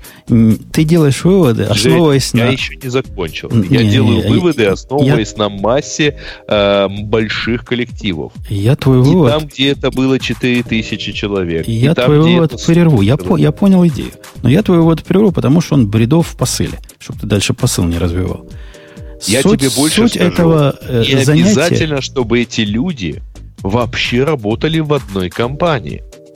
Если люди находятся в одном помещении, я имею в данном случае в виду свой коворкинг, например, не относятся к одной и той же компании, но просто находятся банально в одном большом open space. Между ними надо строить какие-то взаимоотношения и относиться к ним как к сотрудникам, условно говоря, довольно близким, но просто там, не связанным содержательно компанией. Окей, у них рынки разные, у них языки программирования разные. Да, у них области разные. Одни доят коров, а другие водят трактор. Слушай, у них биологическая основа жизни одинаковая. Ерунда. Воняют абсолютно похоже. Да причем то, что они воняют. Я тебе говорю о том, что с точки зрения общения, которое должно теоретически устроить то, что... Мариса себе фантазировал, вот мы их загоним всех в одно помещение, и они вместе будут генерить какое-то творческое начало, это полнейшая бредовая идея. И в случае, который... А теперь ты меня не перебивай. Ну, нет, извини, столько, сколько ты меня перебивал, и я тебя буду перебивать. От того, что они общаются про деток, это просто выйти на улицу Чикаго. Можно просто открыть дверь офиса, выйти на улицу в Чикаго, собрать 15 бродяг, добавить их в это общество. И качество этого общения не улучшится от этого, не ухудшится. И это, в общем, говорит обо всем. Короче, вот эти связать, как это, тим связь, как, Ксюша, это называется? А можно я чуть-чуть добавлю 5 копеек? Тимбилдинг, не знаю. Ну, в общем, идея, мне кажется, тут в том, что мы просто, вот, как бы, Женя и, в общем, Батун и Грей, они из разных миров. Я тут больше Жене согласна. Мне кажется, что когда... У меня тоже нет такого никакого единения с человеком, если он просто рядом сидит и воняет. Но он не является для меня частью моего коллектива, потому что часть моего коллектива — это те люди, с которыми я как-то могу себя, не знаю, обсудить какие-то темы, которые могут быть как-то, хоть как-то отдаленно относиться к чему-то, чем я занимаюсь. Я не спорю, что, может быть, если ты занимаешься там маркетингом или какими-то другими вещами, у тебя есть способность как-то найти точки соприкосновения с любым и как-то, не знаю, дать ему почувствовать, что он твой друг или еще что-то. Так не работает. Так работает не у всех людей. Да, в общем, работает у всех людей... прекрасно. Подожди, если ты хотел сказать, что так не работает у программистов, нет, у программистов она работает гораздо даже быстрее.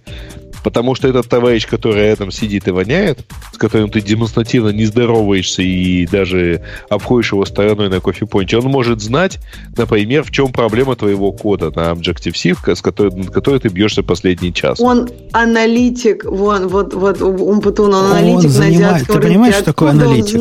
Давай я тебе объясню, Гриш, что такое аналитик. Мы, программисты, это люди, которые открывают компьютер и пишут в нем код.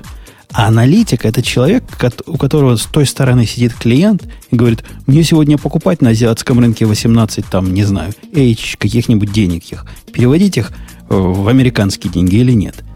Эти рынки, если тебе кажется, что они все вокруг примерно одного и того же, ты сильно ошибаешься. Вообще никакой связи нет. С ним такая же близость у меня, вот с этим аналитиком на телефоне, как у секретарши, которая сидит в соседнем офисе. И примерно столько же общих тем на поговорить. Окей, мы что-то на этой теме зацепились. Я с Бобоком... Гриш, мы с тобой согласны или нет?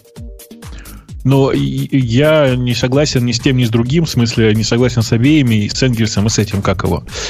На мой взгляд, вы просто слишком серьезно начали обсуждать эту статью. А проблема там, скорее всего, не в статье, а в человеке. В смысле, у человека очень специфический опыт,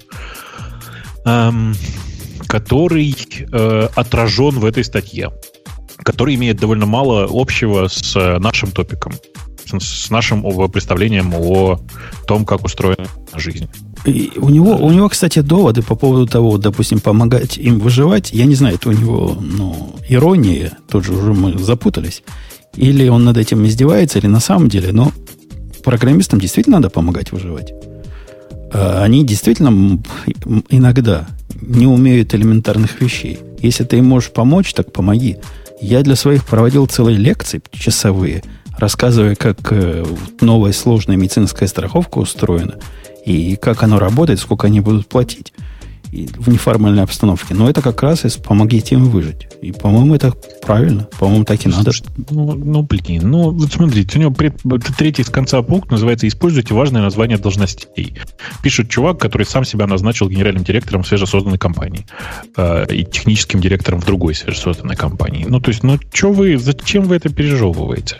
У чувака просто такая жизнь. Он описывает конструкцию, которая подходит для него. У меня прямо противоположный опыт. И многое из того, что у него помечено как саркастический бред, для меня прям суровая реальность. Мы за пуфики, столы и всякое прочее. Я, кстати, за. Я был очень, так сказать, скептически к этому настроен в свое время, пока не стал в офис регулярно ездить. Но на самом деле это совершенно крутая штука. И кофемашина должна быть, И пуфики должны быть, и диванчики должны быть, и все должно быть. Он там, понимаешь, он там сарказмом пишет: конечно, давайте не повышайте людям зарплату, лучше вместо этого купите пуфики в офис. Да блин, на самом деле делать нужно то, что люди, то, что нужно людям, то, что нужнее людям. А так как они большую часть времени проводят в офисе, да, им нужно пуфики в офис. Вот и все. Делайте там, то, что там еще одна ошибка, на самом деле. Кофемашина, хорошая кофемашина не может стоить $1000. Может. Есть, конечно. Есть жиры, которые стоят $1000. Не может. Слишком дешево, слишком дешево. Она от евро должна начинаться. Да нет, вот, ну, а лучше, чтобы это было 17. Погодите. Если мы говорим о офисе размера нашего, вот как, где у нас 5-6 человек приходит. Нет, мы говорим о кофе. В данном случае мы говорим о кофемашине, извини. Конечно. Ла Мардока стоит 17 тысяч евро. У кофемашины должна быть какой-то capacity. Она должна на какое-то количество людей быть рассчитана. Так не, вот, не, на 5-6 человек... Она должна делать хороший кофе. Понимаешь? Ты к компьютеру не относишься к тому, что вот если мне надо написать, условно говоря, там 10 тысяч строк кода в месяц, то это должен быть такой компьютер. А если меньше, то, наверное, я не буду покупать новые MacBook. В районе $1000 для 5 человек, 6 человек можно купить очень достойную машину. Очень достойную кофемашину. Нет. Извини. Значит, окей. Нет, ну почему нет? Хорошая кофемашина для эспрессо, ну, это, условно говоря, лучший кофе, который предполагается делать, она стоит побольше. Ну, это мы отвлеклись. Лучшая машина наверняка стоит каких-то лучших денег. Лучшая аудиосистема стоит каких-то лучших денег.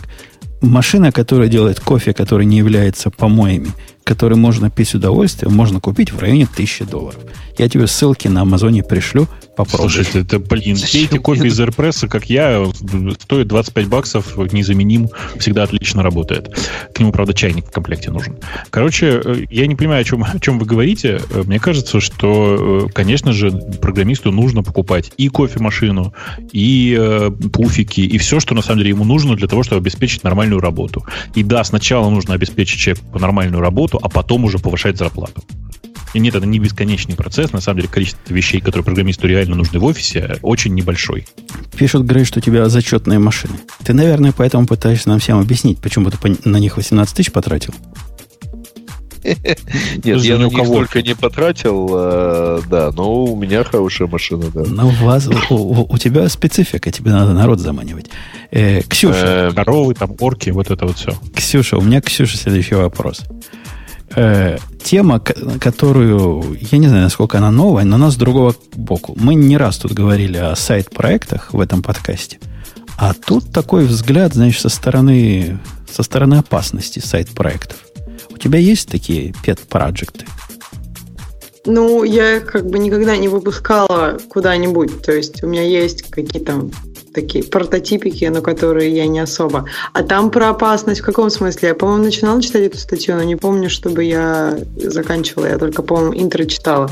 Там про то, что по идее как-то связано с теми агриментами, которые ты подписываешь, да, когда начинаешь работать. Ну, тут как раз немножко пересекается с прошлой темой. Помогайте программисту, потому что он существо довольно туповатое во многих вопросах. Вот мы им помогаем, программистам. Заблуждение о том, что то, что вы делаете после работы, это ваше, а то, что вы делаете на работе, это работодателя, оно, в общем, во многих случаях заблуждение, пытается сказать автор. И автор местами сильно прав. Так а разве там нет четких... Ну, то есть у разных компаний, по-моему, по поводу этого разные агрименты. Например, по-моему, про Apple ходят слухи, что у них как раз прям написано: все, что вы делаете просто, когда работаете в Apple, даже если там на совсем другом компьютере, в совсем другом помещении, в совсем другой части мира, это все равно принадлежит нам. Ну, то есть это слухи, я не подписывала никакие агрименты Apple, и я думаю, если бы подписывала, этого нельзя было бы сказать. Но идея такая... В корпорациях там сказано как. Вот я видел несколько таких, сам заставлял подписывать, будучи частью этой системы. Сказано, да, вы, в принципе, мы не против ваших внерабочих занятий, только имейте в виду, они должны быть не связаны ни с какими темами, которые наша компания, значит, такой как это слово сказать? Ну, чтобы конкуренционное такое соглашение, чтобы не было конкуренции. Антиконкурентная. Да, точно. Наверное. Антиконкурентная. Но проблема в том, что в большой компании абсолютно невозможно понять, что связано, чего нет. В каком месте ты уже связан, а в каком месте ты уже не связан? Ну, мне кажется, Ксюша бы сразу почувствовала, если она связана. То есть у них все связано. Ну, что, у них Facebook, как и Google, как и, не знаю, Яндекс. Там, если исходить из такой логики, то вообще ничего нельзя сделать в свободное от работы время. Все будет как-то связано. Но да нет, вообще... но у каждой компании есть проблемы. Можно вот в эту точку бить, которая у них не получается. Бобу, как у вас? Или это секрет? Вот если у вас после работы пишешь на нерабочем лаптопе, если это pet project, который open-source, то вообще обычно никаких проблем не возникает. А если за деньги? Если а open-source надо как-то файлить, что вот я участвую в open-source? Смотри, там, нет, если очень коротко, если оно не касается деятельности Яндекса, в смысле, если оно не пересекается непосредственно с бизнесом Яндекса, то вообще можно ничего не писать. О-о-о. Если оно хоть немножечко пересекается, это хороший вопрос. Напиши... Да. А если до этого, вот, например, я не работаю, там, не знаю, отмотаем, когда был Яндекс.Такси, допустим, отмотаем лет 5 назад, когда его еще, предположим, не было. Я работаю в отделе, который никак к этому не относится, вообще не знаю про Яндекс.Такси, сделал такой проект, не знаю, выпустил его, получая с него деньги, и Яндекс выпускает Яндекс.Такси. Что тогда должно произойти? У нас таких ситуаций пока не было, но решаются они обычно нормальным путем. Ты приходишь к своему руководителю и говоришь... Можно как-то поподробнее это? То есть сидит скромный себе разработчик, пилит какой-то компонент Яндекс.Бара, и вдруг запустил конкурирующую службу такси, да? Ну, например, он сделал агрегатор для приложение-агрегатор для вызова такси из таксопарков, у которых есть вызов через веб-сайт. Я легко могу представить себе такую конструкцию. Ну да, например, он сделал даже, что у него есть... Вспоминая, как появился автор проекта «Авто», в общем, понятно, что... Ты такси имеешь в виду? Нет. Яндекс.Авто. Яндекс.Авто и Автору — это разные проекты, а Яндекс.Авто практически не существует уже. Ну да. Ты вспомни, как он появился в компании. Я помню, все хорошо. Пришли, купили и все. Короче, так вот, возвращаясь, если у тебя такая ситуация возникает, ты идешь к своему непосредственному руководителю и говоришь: чувак, тут такая проблема. Дальше, выкручивайся сам, у меня никакого конфликта, чувства конфликта внутри нет. И руководитель дальше выкручивается сам. Я такого еще не видел, хотя, в принципе, за тем, что происходит, так 7-8 слежу. То есть у вас средней драконовости система? У нас вообще не драконовость система, она просто предполагает, что если у тебя есть pet project, который, про который ты можешь предполагать, что он перебегает бизнес Яндекса, пожалуйста, про него расскажи. Дальше разберемся. Не, это как раз средней драконовости, я определяю. Потому что есть вот совсем драконы, когда вот нам кто-то написал: все, что ты делаешь и в свободное время, принадлежит компании. Такое, кстати, бывает. Ну, это не так дико. В договоре у всех написано так. Да, не у всех, у многих если написано. Нет, смотри, если у тебя не указаны часы работы, то это автоматически означает, что все, что ты делаешь, то есть так как ты не можешь ограничить такое понятие, как рабочее время, то все, что ты делаешь, принадлежит компании. Если она выскажет на это то такое желание. Тоже не совсем так. В штате Калифорния прям специальный закон есть, который вот такой запрещает. Калифорния, да, я про Россию сейчас говорю. Да, про Россию, может быть. А есть компании не драконовские, которые говорят: да делайте, что хотите в свободное время, только вот наши секреты не раздавайте. А у вас средний случай. И вот этот средний случай, который, мне кажется, самый распространенный, он такой проблемный. Потому что тут вопрос толкования. Вот как понять, работаю я в Яндексе, черт с ним с Яндексом, в Гугле или в Фейсбуке, и пишу свой pet project, который, на мой взгляд, не связан ни с чем. И, собственно, понять, связан он с чем-то или нет, это просто лазейка. То есть невозможно. И всегда можно толкование такое придумать, что таки да, связано. Смотри, ты такси написал, а у нас там тоже какой-то типа такси есть. И не важно, что у тебя игра шашечки на такси, а у нас вызов такси. Связь налицо. Нет, слушай, и что? Подобная связь, нет, она, конечно... Нет, подожди, Жень, окей, вот смотри, вот возникла такая ситуация. И дальше что? А я не знаю. Я в такие ситуации не попадал. Дальше это решается очень простым образом. Тебе говорится: чувак, это конфликт интересов. Ты не можешь так дальше продолжать работать. Либо ты увольняешься и продолжаешь заниматься своим pet project, либо давай договариваться на какие-то другие условия. Вот и все. То есть ты просто почему-то думаешь, что это непременно имеет последствия вида у кого-то что-то отбирают. Да нет, просто в этой ситуации означает, что есть конфликт. интересов. Вот да, я понимаю. В этом конфликте интересов есть три способа развития событий. Идите в суд. И суд, с той или иной степенью вероятности, но мне кажется, станет на сторону простого человека. Мне кажется, тут суд идти не нужно. Жень, значит, я не знаю, конечно, какие у тебя представления о суде, но у меня они, в общем, да, об американском суде я могу судить только по детективам.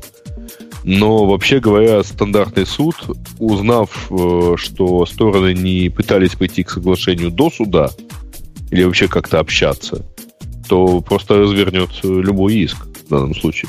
Не знаю. То есть корпорация, вдруг узнавшая, что у нее есть какой-то там сотрудник, который что-то не так делает, и сразу пошедшая в суд, будет послана тут довольно быстро.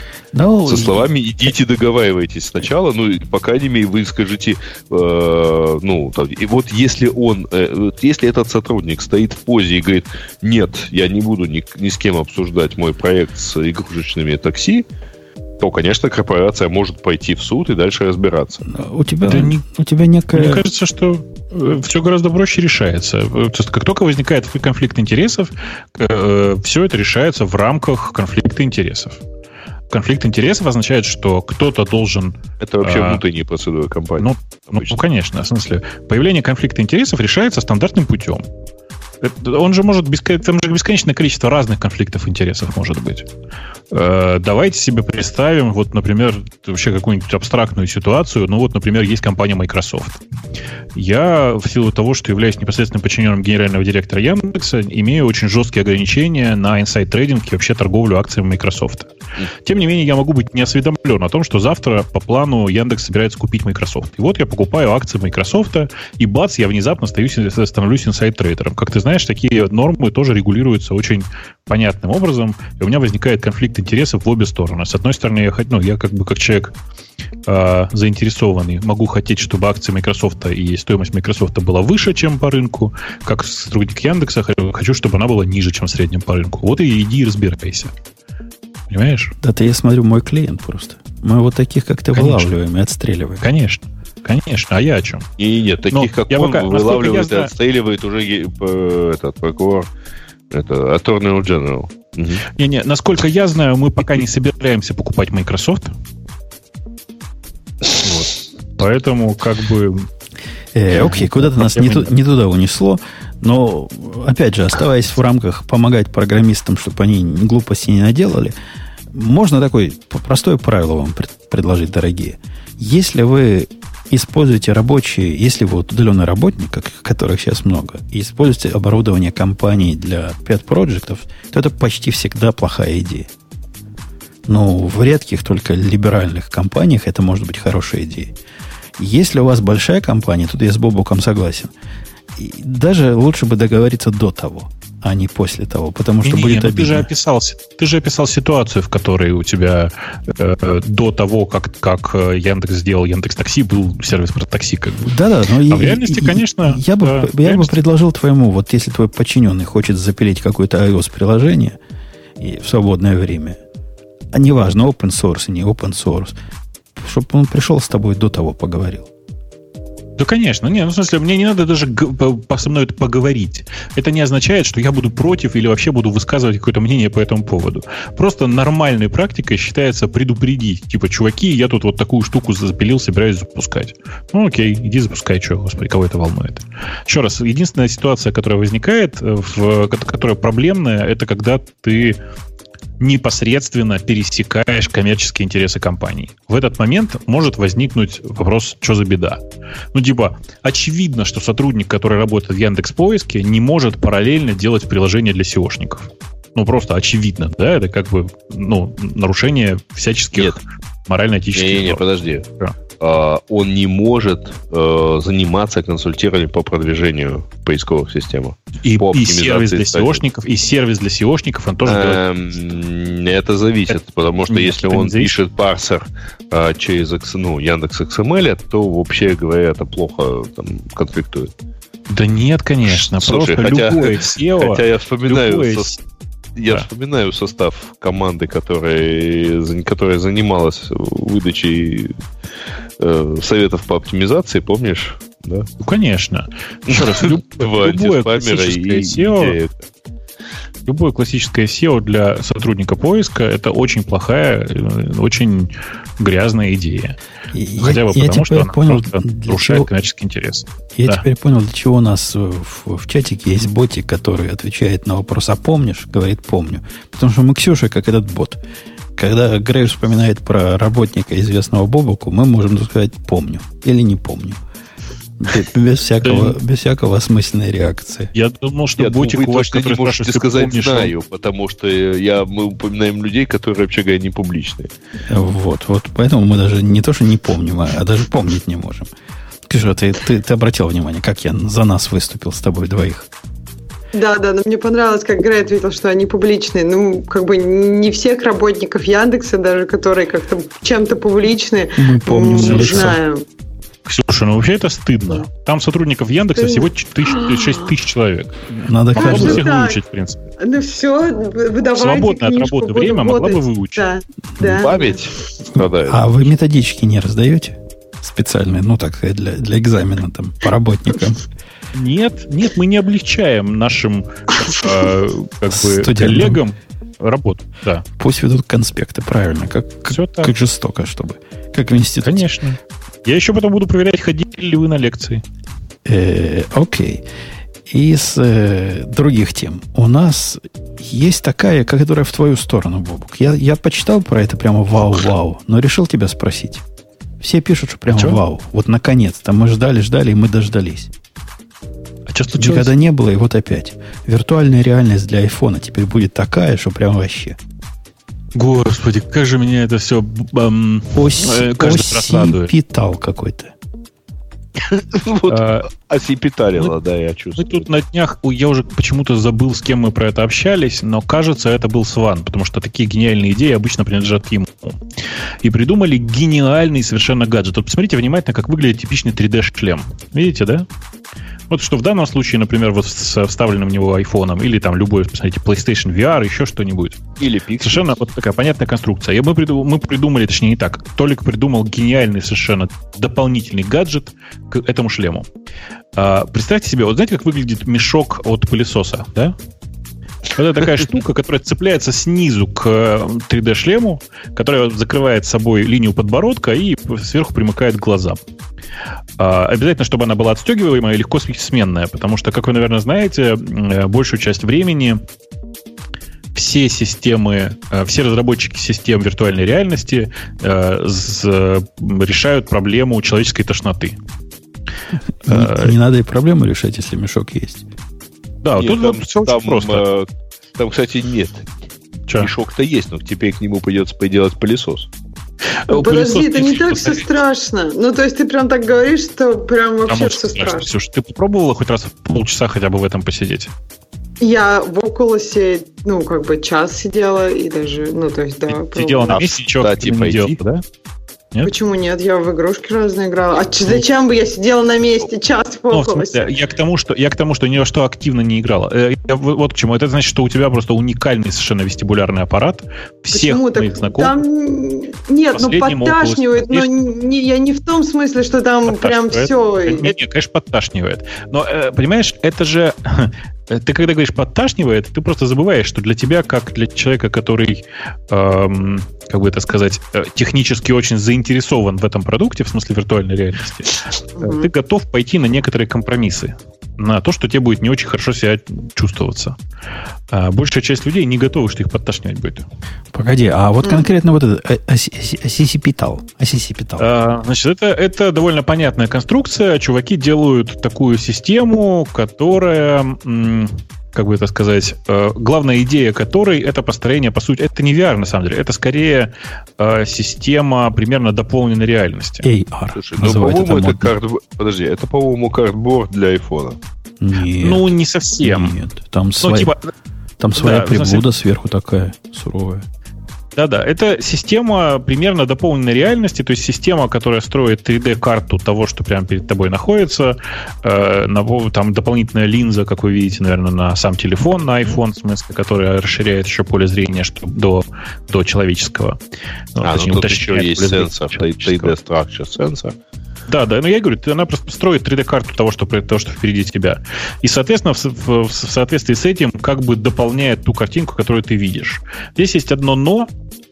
Я все такие устройства, вот это конкретно я не видел, но я точно знаю, что в текущих условиях это просто сделать невозможно.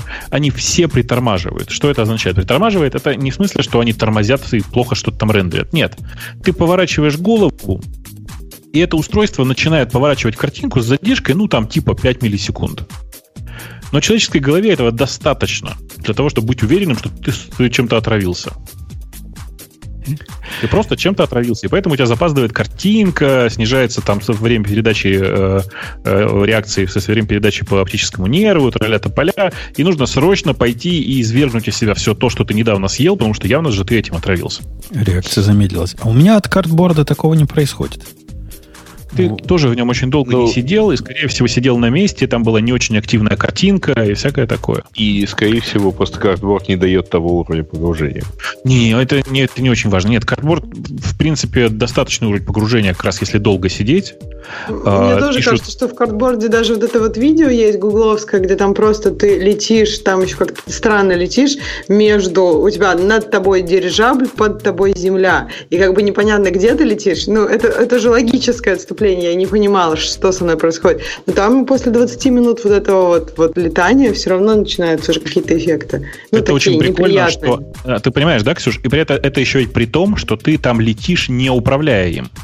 Да. В тот момент, когда ты начинаешь управлять процессом, все становится значительно хуже. Ну вот как-то с Oculus, на самом деле, мне кажется, что я даже играла и с тачем, и довольно активно, ну то есть там я прыгала и там как-то нагибалась и так далее, но там, мне кажется, такое, ну как бы, прям такое ухудшение наступает как-то позже, мне даже показалось. Почему-то. Да, конечно. Нет, смотри, есть два... Еще от увлеченности. Есть два явных лидера в этой области. Давайте так. Есть, на самом деле, три великих столпа современного VR. Это Oculus, это HTC вместе с Valve, которые делают Steam VR, и, как ни странно, третий большой кит — это HoloLens. Да, Microsoft. Они просто очень разные, в смысле, они на разные делают акценты, но тем не менее, это вот три передних края VR, которые тошнит меньше всего. Что это означает?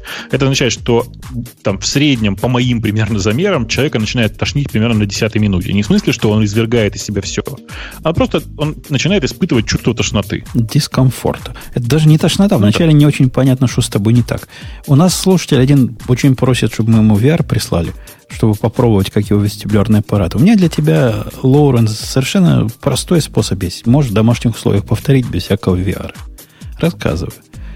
Включаешь телевизор, где есть динамическая какая-нибудь сцена, где кто-то через что-то куда-то бежит.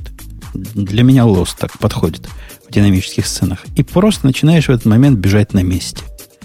И ты увидишь примерно тот же самый эффект довольно быстро. Никакой виртуальной реальности не надо. Ну, будь ближе к телевизору, чтобы как-то мозг понимал, что картинка связана с действием. И попробуй. Увидишь, как оно становится нехорошо. Но все-таки это слабое подобие левой руки, а на самом деле все сильно проще. Я бы сказала, что это слабое. Нет, я бы сказала, что это слабое подобие, потому что когда бежишь, я не знаю, но это надо прям очень активно прыгать. То есть я бы даже сказала, что можно это почувствовать в машине. То есть вот если в машине ты едешь по какой-то дороге не на водительском сидении, а ты при этом пытаешься читать какой-то мелкий текст. Да нет, вот это не то. Это не за это. Не, подождите. Сейчас вы будете обсуждать все возможности варианты, когда человека может укачать? Не, мой вариант укачать близок к виртуальной реальности. Именно вот отсутствие действий не совпадает с тем, что мозг получает в виде визуальных сигналов. Ты бежишь на месте, а там ты несешься через кусты. Вот от этого становится... Или там плутаешь. А я тебе могу четко сказать, что это все-таки немного не то. У меня есть велотренажер, точнее, это станок, в который ставится реальный велосипед. И к нему есть приложение, которое передо мной над рулем крепится iPad, в котором я как бы в виртуальной реальности еду по улице другого города. Причем там очень все хорошо построено. То есть, если там маршрут идет под горку, то у меня ускоряется колесо. Если в горку, то наоборот мне надо крутить поактивнее. Так вот, диссонанс, ну, как бы отсутствие корреляции какой-то. Там бывает, что там есть какой-то такой, знаешь, сдвиг между тем, что у меня как бы горка по ощущениям, а на самом деле я еду как бы вниз. Ну, вот картинка одна, а ощущения на педалях, например, другие.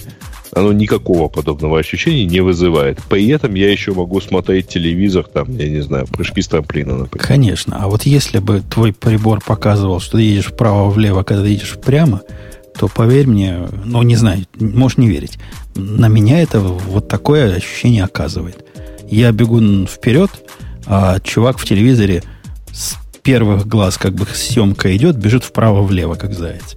И вот это на мозг влияет, и я подозреваю, что это влияние похожее на влияние, которое можно получить в рифте, в этом Oculus. Пайн, вам лечиться надо. Да. Нет, слушайте, там в чате очень неправильно кто-то пишет, что это проблема вестибулярного аппарата, и он, мол, тренируется, чем больше играешь, тем крепче вестибулярка. Чуваки, значит, вестибулярный аппарат – это часть среднего уха, точнее, часть внутреннего уха, которая подсказывает тебе, в каком положении находится твоя голова, условно говоря. А тут, понимаете, проблема в другом. Тут несоответствие данных вестибулярного аппарата и того, что приходит к тебе по зрительному нерву и прочим другим, как это сказать, и прочим другим средствам получения, да, получения информации. Есть другой способ этого, ну, как бы воспроизведения этого эффекта, хотя я не знаю, там, кому как. Вот если вы в самолете летите в облачности, и самолет при этом поворачивает, попробуйте как-то сориентироваться, в каком положении находится самолет. Я думаю, что это доступно только тем, кто слишком часто летает. В общем, возвращаясь к истории с... Как они называются? Я выиграл. Occipital. Не, это компания так называется. Технология называется Bridge. Да. Так вот, Bridge — это такой HoloLens для бедных. То есть вы получаете то же самое, что HoloLens, дополненную реальность, все такое, но очень для бедных. Что такое очень для бедных? $79. Да-да, что такое очень для бедных, вы можете посмотреть на тех картинках, которые у них есть в ролике на Ютубе. Даже эти картинки, чуваки, там кто-то пишет, что это же iPhone, он не тормозит. Даже картинки на Ютубе, даже ролики на Ютубе, видно, как они тормозят. Это нормально. В смысле, для первых прототипов это нормально. Рассчитывать на то, что это будет готовая технология широкого массового употребления, не надо. Это такая штука для любителей виртуальной реальности, причем виртуальной реальности довольно странного типа. Потому что, как вы, наверное, знаете, не так давно ребята, которые делают разный VR, попытались объединиться в новый альянс под руководством, не так, под флагом Гугла, на самом деле, по-честному. Там, как ни странно, туда присоединились так или иначе ребята, которые делают Oculus, и теперь это единый альянс, который делает Oculus и который делает гугловский VR. Но при этом они то ли не позвали с собой дружить, то ли не получилось подружиться с Valve, и как следствие... Steam VR это будет совершенно отдельный протокол. И они не стали дружить с ребятами из Microsoft, по крайней мере, Microsoftскую команду я знаю, насколько я знаю, их не приглашали, которые делают вот, ну, как бы то, что делают. В результате у нас будет минимум 3 разных стандарта для реализации VR. Да, ну, собственно, и чуваки, которые делают вот этот самый бридж, им нужно либо присоединяться к гугловскому, и это для них выход, я думаю, потому что тогда появится какое-то количество софта. iOS и все дела, там не уже iPhone. Не без разницы, там же это же спецификации, а не этот самый. Так вот, либо у нас появится 3 спецификации, либо вот эти чувачи нагородят свою собственную спецификацию, и это будет довольно забавно. Да. Твоя рекомендация, как единственного из нас, кто в этих шлемах хоть когда-то сидел, ну, кроме Ксюши. Ксюша сидела. Брать или не брать? Скажи, как человек, не, эту штуку брать в этих надо, конечно. Штуках больше всего тошнило, да. Нет, эту штуку брать совершенно не нужно. Не нужно, да? Я хочу еще немножко добавить про вот Бобок сказал, что вот там 3 спецификации. Мне кажется, пока это еще в довольно зачаточном состоянии. Ну, то есть это не стало пока таким массовым продуктом. Мне кажется, это даже хорошо, что есть есть конкуренция на этом рынке, и мне кажется, что все стремятся сделать лучше. То есть, когда это уже более-менее будет каким-то мейнстримом, тогда, наверное, хорошо, когда да, есть одна спецификация. Тебе больше того скажу. На самом деле, это три спецификации в разных областях. Oculus с Google и Asus или Acer, я уже все опять забыл, кто там в этом альянсе, делают виртуальную реальность, которая для мобильников и медиаконтента в первую очередь. Vivo, в смысле, этот самый HTC вместе с Valve делают для 3D-игр с графикой высокого разрешения. Microsoft делает для дополненной реальности в первую очередь и для профессионального применения. Ну, то есть, это на самом деле три разных спецификации. Я просто к тому, что этим чувакам, которые делают бридж, придется к кому-то присоединиться, потому что их самих никто всерьез воспринимать не будет. Ну, очевидно, у них мобильно, если они хотят с айфончиком это делать. Да, и поэтому я и думаю, что они с Oculus и Google, и нужно им пробиваться в компанию, которая, в смысле, пробиваться в этот альянс, который, чтобы иметь там возможность представлять хоть какие-то решения, потому что иначе все это будет, ну, просто никому не нужная игрушка. И это одна из причин, почему я считаю, что этот гаджет покупать ни в коем случае не надо. Это гаджет для людей, которые готовы быть early-адоптерами и потратить эти деньги впустую. Я точно так же, например, ну, я при этом не считаю, что это деньги, которые потрачены были впустую, но тем не менее. У меня есть все вот рядом буквально, вот я не шучу сейчас, вот рядом со мной шкафчик, в котором лежат все версии Oculus, которые так или иначе были доступны разработчикам, и вот в том числе продакшн-версия, которая вышла на рынок. Я думала, у тебя сейчас лежит HoloLens и Steam. HoloLens нет. HoloLens нет. Не пробовала еще. Только HoloLens. А все остальное я, да, пробовала. В смысле, а HTC я в нем поигрался, это очень круто, но, видишь, в силу того, что у меня сейчас нет времени на нормальные игры, и, что самое ужасное, в моей огромной, в общем-то, квартире нет удобного места для HTC Vivo. Бобок, если хочешь HoloLens, приезжай ко мне. Я тебя свожу к мальчику на работу. У них там они используются в продакшене. Тут у нас есть рядом офис Microsoft. Да, где-то на работе.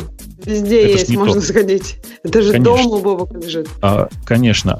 Единственное, что я не попробовал нормально, именно нормально не попробовал, это PlayStation-овский Sony. В смысле, Sony, как он называется, PlayStation VR. Но не попробовал я его по банальной причине. Я просто почему-то не верю, что Sony в состоянии сделать здесь что-то прорывное. Они всегда в этом месте в роли догоняющих. Поэтому надо смотреть на тех, кто бежит впереди по работе. Я ни разу не смог даже в эту очередь встать. Там всегда у нас в этом Best Buy уже сейчас можно то ли посмотреть, то ли купить, не знаю, продается или нет. И там всегда стоит очередь каких-то пацанов. Ну, прямо мне в эту очередь как-то не по рангу становиться. Не солидно. А ты собираешься покупать новый PlayStation? Я не знаю, ты мне скажи, мне надо. Я и в старый не особо уже играю. После того, как меня Doom расстроил. У тебя телевизор с каким разрешением? Ну, и телевизор я 4К тоже не знаю, зачем мне покупать. Пока. Но, может, появится причина теперь. На мой взгляд, как раз единственная причина покупать новый PlayStation — это сверхвысокое разрешение, ну и улучшение графики в старых играх. То есть, на самом деле, если ты фанат PlayStation и тебя не парит то, что который год уже у меня от PlayStation ощущение, что игры тонет, то, ну, конечно, надо покупать. Я ж человек одной игры. Вот меня как игра расстроила, что я дальше не могу пройти без понижения уровня. Так я и играть перестал. Microsoft, последняя тема на сегодня, и перейдем к тем наших слушателей. Она какая-то такая, ну, трагичная местами тема. Microsoft сделает со своим телефоном то, что Nokia на последнем издыхании пыталась сделать со своим телефоном. И то, что Motorola на последнем издыхании пыталась сделать со своим телефоном. И где они теперь оба? Подожди, в смысле сделает? Microsoft собирается сделать, портировать полную версию Windows 10 на ARM. Не так. Microsoft планирует разрешить запуск полноценных Windows-приложений на ARM через эмуляцию. Вот так правильно. Тут сказано так: full version of Windows 10, и complete with desktop app support. То есть Грей прав, речь идет, нет. Смотрите, нет, речь идет вот о чем. В Microsoft Windows есть такая штука, которая называется Continuum. Идея-то вот в чем. Это такое схематическое описание интерфейсов, которое подходит для любого экрана. Переведу. У тебя есть версия Microsoft Office, которая на телефоне выглядит. Это один и тот же бинарник, один и тот же код, который на телефоне выглядит как телефонное приложение с телефонными интерфейсами. Но стоит тебе подключить маленькую коробочку для подключения к большому монитору, и он у тебя выглядит как полноценный обычный Microsoft Windows. Это Microsoft Windows Office. То есть Microsoft Office для Windows. На самом деле речь в статье, она очень размытая. На самом деле статья на Verge. Verge в последнее время очень странный. Так вот, то, что я описал, называется континуум, и оно было представлено в момент старта десятки. Сейчас происходит вот что. Microsoft подписались с Snapdragon, с Qualcomm, о том, что в версии, в версии для ARM будет встроена полноценная эмуляция x86. То есть, переведу, обычные x86 приложения будут запускаться в режиме эмуляции с поддержкой континуума так, как будто бы это просто полноценная винда. Вот и все. Что-то стрёмно звучит.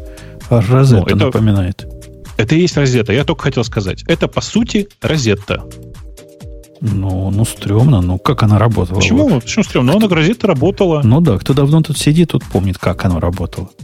Да нормально она работала. Ну и тут такая же, видишь, задача на самом-то деле. Слушай, сделать так, чтобы на современных... Еще немножко они доживут до Universal Band. Смысла нет. Если у них есть режим эмуляции, то им не нужен универсал. Смысл всего вот этого по большому гамбургскому счету, чтобы ты мог вставить, как ты сказал, телефон в коробочку и получить компьютер. Но ведь рынок сказал уже свое слово на подобную попытку. Сказал, да нафиг нам это надо. Да не нафиг нам это не надо, сказал рынок. Рынку такого не предлагали. Идея-то в том, на самом деле... Подожди, я лично держал в руках это устройство, которое вставлялось в коробочку и делало из нокиевского телефона вот такую хрень. А еще... Ты сказал, что рынок как-то отреагировал. Но никак не отреагировал. Доступных... В магазине продавались за копейки. Телефон, и вот это куда втыкать, и все на свете. Никому это 100 лет не надо. В смысле, ты прав. Только не работало же ничего. Но ты не мог запустить Photoshop на телефоне. Да ты и сейчас в этой розетке не сможешь. То есть запустить ты сможешь, если дождешься, пока он запустится. Да нет, еще раз, ты просто сильно недооцениваешь то, насколько современный ARM-процессор в состоянии быстро эмулировать 32-битный x86. Че-то, мужики, более сомневаются. Того, я думаю, что в 70% случаев, если не в 90%, задача будет не запустить на самом деле Photoshop на телефоне. Задача будет в том, что у меня вот есть телефончик, я его воткнул вот в это устройство, и дальше у меня просто полноценный десктоп с браузером и почтой, и все, больше мне ничего не надо. Мне кажется, окей, с Word и так далее. Word-то как раз Microsoft могло и портировать. Да, давай, Ксюша, да. Я просто хочу сказать, что, мне кажется, это, очевидно, очередная попытка сделать то же самое, что уже было сделано. Но так как технологии меняются, они все еще надеются на победу. Ну и вообще, если ты только один раз попробовал, очевидно, что успеха не будет. Может быть, когда-нибудь они это допинают. Лет через 10. Один раз не Microsoft, Ксюша, как бы сказала нам Ксюша. Ксюша, ты уверена, что ты не нарушаешь сейчас NDA с Фейсбуком? Ну, я думаю, что она не нарушает ничего. Не Ксюша у нас молодец. Не подставляй нашу Ксюшу. В общем, я сильно так смотрю на это. Слушайте, а давайте поговорим про Ксюшу. Точнее, вот тут есть просто еще одна тема, которая просто просится. Это же про нее как раз. Слушайте, сейчас пока мы далеко от этого не ускакали, я просто очень, мне кажется, это важная мысль, которую нужно не растерять. Что у Microsoft есть один очень сильный актив, который мы в силу того, что не находимся внутри этой экосистемы, очень сильно недооцениваем. Он называется приложение... Нет, приложения под Windows. Их действительно вагоны. Да, большая часть из этих вагонов заполнена низкопробным шлаком. Вообще говоря, судя по App Store, не намного худшим. Ну да, но в смысле просто количество софта под винду такое, что сложно себе его уместить даже в голове. И если сейчас появится возможность запускать эти приложения, любые приложения, давай вспомним какой-нибудь Cool Edit 2006 года до того, как его купил Adobe. Его можно будет спокойно запускать на телефоне. Он там в чате правильно пишет 1С, который можно будет спокойно запускать на телефоне. Конечно же, это будет важно. Конечно, это сделает многое. Это ничего не сделает. Телефонов этих в природе нет. Сейчас Женя вообще доказывает, что вокруг него никто не запускает 1С. Нет. Это речь идет о Microsoft и их телефонах. О вот этих телефонах на винде, которых нет и не будет. Это другая проблема. Я тут с тобой согласен, что главная проблема всей этой конструкции на самом деле в том, что этих воображаемых мобильных устройств, на которых все это должно запускаться, их по сути нет. Большая часть производителей отказались производить устройства на Windows Phone по разным причинам, и в некоторых случаях, в некоторых случаях я не понимаю, зачем им было вообще пытаться, а в других случаях я знаю, что их, ну, скажем так, вынудили отказаться от этой идеи. Так вот, на самом деле этих устройств нет, а жаль, потому что на самом деле на рынке мобильных операционных систем, если вы внезапно приглядитесь, ну, там стагнация же. Там же ничего не происходит сейчас. Чак. Назовите 10 отличий последней iOS от предпоследней. Или последнего Android от предпоследнего. Там как бы такая мелочевка уже, что с такими темпами можно и до мышей долюбиться, понимаете?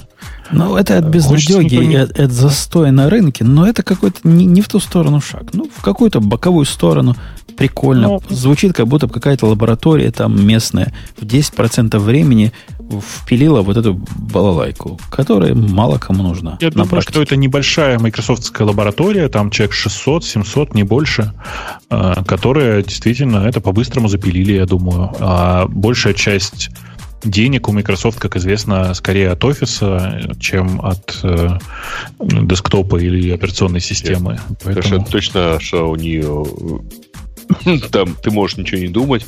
У нее совершенно точно гораздо больше денег от офиса, чем от, собственно, Windows. Ну, конечно. Потому что офис продается за свою цену, а Windows в 90% случаев это VM, который там что-то в районе 5 или 6 долларов за установку. Давайте к темам наших слушателей. Я предлагаю все-таки еще одну тему, вот как раз про Ксюшу. Она же молчит все время. Что ж ты на нее давишь? Ксюша, как тебе нравится шопиться? А? Это тема про Amazon, ты имеешь в виду? Да. Ну, я очень поняла, да, что она про Ксюшу, потому что они открыли магаз только в Сиэтле, поэтому не знаю. Как-то, когда Грей выбрал тему, она аж 4 раза появилась для уважения, видимо, в чате. Извините. Он 4 раза ткнул. Но она у нас, кстати, есть и в темах слушателей, поэтому мне кажется, что это мы можем уже сказать, что мы перешли в тему слушателей, но все еще тут. Просто Amazon открыл магазин, но, по крайней мере, они уже открыли, кто-нибудь знает, или они собираются все еще открыть? Нет, я так понимаю, что собираются. В начале 2017 года. Да-да-да, это просто демо такое было. Это картинка, как этот магазин должен работать. Ну, подожди, не картинка, видео. Подождите. Есть... Видео, да. В новости написано очень четко. First store opened in Seattle. Где Сиэтл, а где мы с Ксюшей? Нет, он открыт для работников, и написано, что он будет открыт для всех в начале 2017 года. Ты дочитай до конца статью. То есть сейчас они тестируют режим открытого. То есть давайте я расскажу коротко, как это предполагается работать. Значит, ты заходишь в магазин. Идентифицируя своим айфоном. Дальше ты берешь всякие товары с полок, кладешь их в сумку. Дальше они рассказывают, что они используют компьютер-вижн, нейронные сети и прочие суперкрутые слова. И потом ты выходишь со всеми этими покупками, и тебе приходит счет за что ты взял из этого магазина. То есть никаких очередей, не нужно ждать на кассе. Ну, это основные два главных преимущества, потому что они об этом много раз говорят. Я не уверена, что это прям такая глобальная проблема очередей, но, наверное, пожалуй, за одним исключением там закупиться перед праздниками, да и то как-то, я не знаю. Ну, то есть я не испытываю такую проблему в очередях, но как бы интересно, как это технически будет реализовано, потому что подробностей пока как-то маловато. Там в чате пишут таксисты, теперь кассиры, кого еще без работы оставят? Чуваки, вы просто, понимаете, редко бываете за пределами вашей территории, потому что, какие-нибудь таргеты, у них довольно давно есть кассы, в которых нет живого кассира. Ты просто прокатываешь. Я вас сильно удивлю, может быть, но даже в украинских магазинах, супермаркетах есть. Конечно. Там стоит один человек на 10 касс, который следит за тем, как, ну, там, нет ли проблем у человека просканировать те штрих-коды. Но к роботам тоже может быть очередь. Здесь 10 касс, а тут, по идее, у тебя как бы сколько людей вошло, столько вышло. То есть не так коммуникирует. Эта идея крутая. Я с Ксюшей согласен. Потому что я, как человек, вот Бобок у нас грамотный, он умеет в кассы ходить, где людей нет. А мне как-то стрёмно. Я всегда иду в то, где есть. Потому что что там проводить, куда там вводить, как-то слишком сложно для нас, для программистов. А теперь ну, и этого делать не надо. Программисты не такие. Слушайте, а в чем сложность-то вот это вот нацепил на каждый продукт по какому-то нано-бикону? Да какой нано-бик? Это RFID это называется. Ну да. А разве там уже не нацеплено? Ну, не на всех. Ну, у них, видишь, на всех. Ну, вот если они на все это дело нацепили, то просто на входе, ну, все, продукт покидает как-то. Там, видишь, в чем сложность. Ну, а вот если выходят одновременно, примерно через эти двери, два разных человека, на кого из них с кого из них списать деньги? А у них же там не про RFID. Вот если видео вы смотрели, там у них, вот как Ксюша и рассказывала, как-то понимает, что он снимает с полки. Ребята, там непонятно. Мне тоже показалось, что там не про нацепление всего, потому что они даже они показали момент, я не знаю, насколько это... Ну, хотя, может быть, это просто маркетологическая хрень. Это потому видео, что они показали, как ты берешь какой-то товар, и тебе он добавляется в ресит, а потом ты его возвращаешь, и он убирается. То есть это они могли просто как бы гипотетически. Но вообще интересно смотреть. Хотя ресит тебе приходит только, когда ты вышел из магазина. Так что действительно, наверное, это... Вот это именно. Вот как это дело учитывать? А если я... Давай так. А если я взял товар, но вернул его не на эту полку? Я думаю, что там это учитывается банально совершенно, что читалка RFID везде одинаковая. При этом, чуваки, ну, слушайте, типа Face Recognition, понятно, используется для того, чтобы определить, кто именно сейчас... Да, кто именно сейчас выходит. Понятно, что вся эта конструкция вообще, она совершенно непонятно, как работает, потому что я уверен, что в реальности там, конечно же, просто RFID, который на каждом товаре считывается. Кто пишет, что RFID денег стоит, чуваки, не смешите мои тапочки. Их можно почти бесплатно любой прицепить. Да нет, ну эта идея, да, там, они очень дешевые. У меня другой вопрос. А если, допустим, ты заходишь с каким-то, ну, я не знаю, с очень беспонтовым телефоном, ну, каким не очень самым дешевым, идентифицируешься, берешь там, я не знаю, какие-нибудь супердорогие товары, там, виски, вино, что может быть самое дорогое. Оставляешь телефон там, да, выходишь с этими товарами, и что, на кого они повесят вот это вот? Ксюша, ни на кого. Ближе на первого русского, который вышел из магазина, честно. Слово, потому что только им это в голову приходит. Ну. А эта проблема их не волнует, Ксюша, потому что такая же проблема, как ты рассказываешь, как с кассами вот бобуковскими котями, где по доверию. Экономика доверия. Видимо, недостаточно много воруют, чтобы стоило заморачиваться вот с такой противохитровой системой. Мне вот очень нравится вопрос, а что если Amazon опять зафигачил что-то крутое? Чуваки, это такая же крутая история, как доставка дроном. Ну, в смысле, она реально крутая, это реально крутой концепт. Но как оно будет работать в реальной жизни, никто не знает, пока они не запустят. Доставку дронов, напомню, они анонсировали в Новый год 2015. До сих пор пока ничего не летает. Ну, у них же с магазином FDA, да? Там всячески вот эта комиссия по полетам начала возбухать, что нельзя. Целое дело. Я думаю, да, мне тоже кажется, что это разные штуки. Вот, например, Amazon, они же, ну, по крайней мере, в Сиэтле, они начали открывать свои книжные магазины, и они прям крутые. Там просто куча народу. И слушайте, мне кажется, что в магазинах у них больше опыта, чем в дронах. Просто. Я же не о том. Я не к тому, что это типа настолько же долгая история, а к тому, что мы пока не знаем, в каком виде оно будет запущено. Просто не знаем. Давайте подождем и посмотрим. Прямо сейчас мы обсуждаем промо-ролик. Промо-ролик прикольный, он показывает будущее в идеальном его состоянии. Что будет в реальности, мы не знаем. Ну, в общем, я съезжу в командировку, посмотрю, как все будет. Конечно, расскажешь потом. Потому что, ну, типа, даже во всем этом концепте с Face Recognition есть много интересных дыр, которые по американскому законодательству не решаются, прошу прощения. Вот вам интересный пример. Вот представьте себе, что я знаю миллион способов, как обмануть Face Recognition. Даже не так, давайте по-другому скажу. Я знаю человека с научной работой на следующую тему.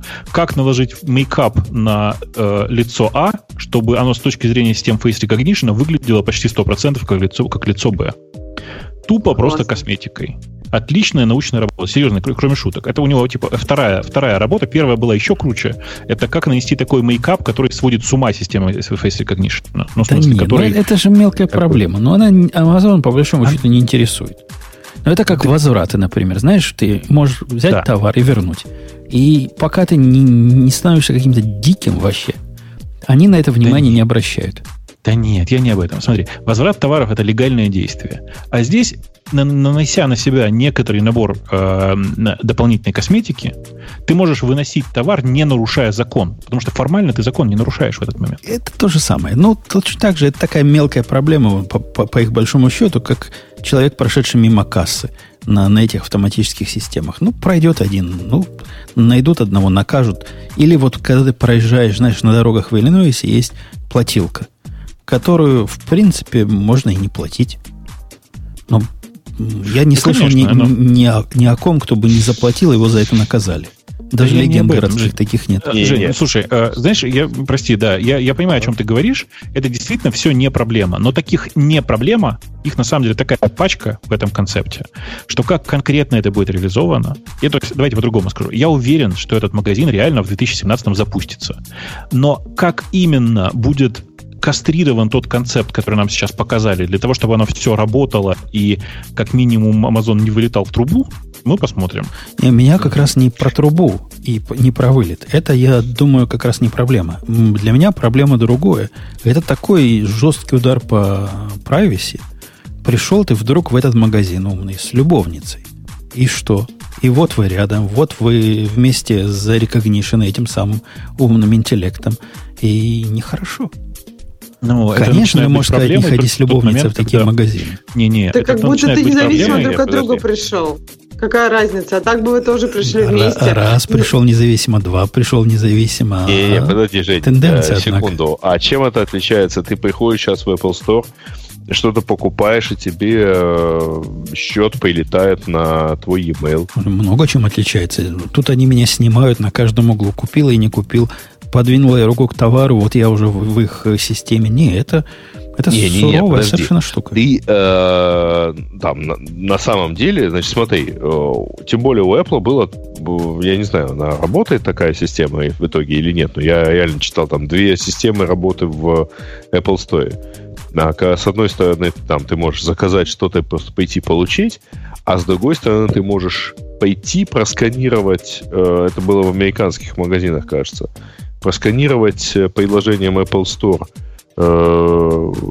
скан-код, ну, штрих-код на продукте и просто выйти с ним. У тебя это списывалось с твоего счета. Ну да, так можно сделать, но я не понимаю даже, какая теоретическая связь с тем, как теоретическая это... связь в том, что когда ты выходишь из такого магазина, магазин на самом деле не факт, что фиксирует вот каждое твое движение и с кем ты это делал. Он на выходе записывает исключительно список товаров к твоему ID. Ты демо видел вот этого амазоновского? Демо амазоновского показывает, что тебя там камеры снимают, и фейсы твои определяют, и движения твои понимают. И это все и время что, происходит. И хранят потом 24 года, что ли? Ну... Я не знаю, все, что снято, до всего злой человек доберется и всех любовниц бобуковских на чистую воду выведет. Не говорю о Ксюшиных. Ну, подожди, но почему ты так вот сексистски к этому подходишь? Почему ты не говоришь, что всех любовников и любовниц? Извините, но я, видишь, наоборот, политически корректно. Diversity это. Предположил, что и Ксюша тоже бывает любовницей. Любовница, конечно. Да, как можно меня обделить этим? Нет, это было очень приятно, да.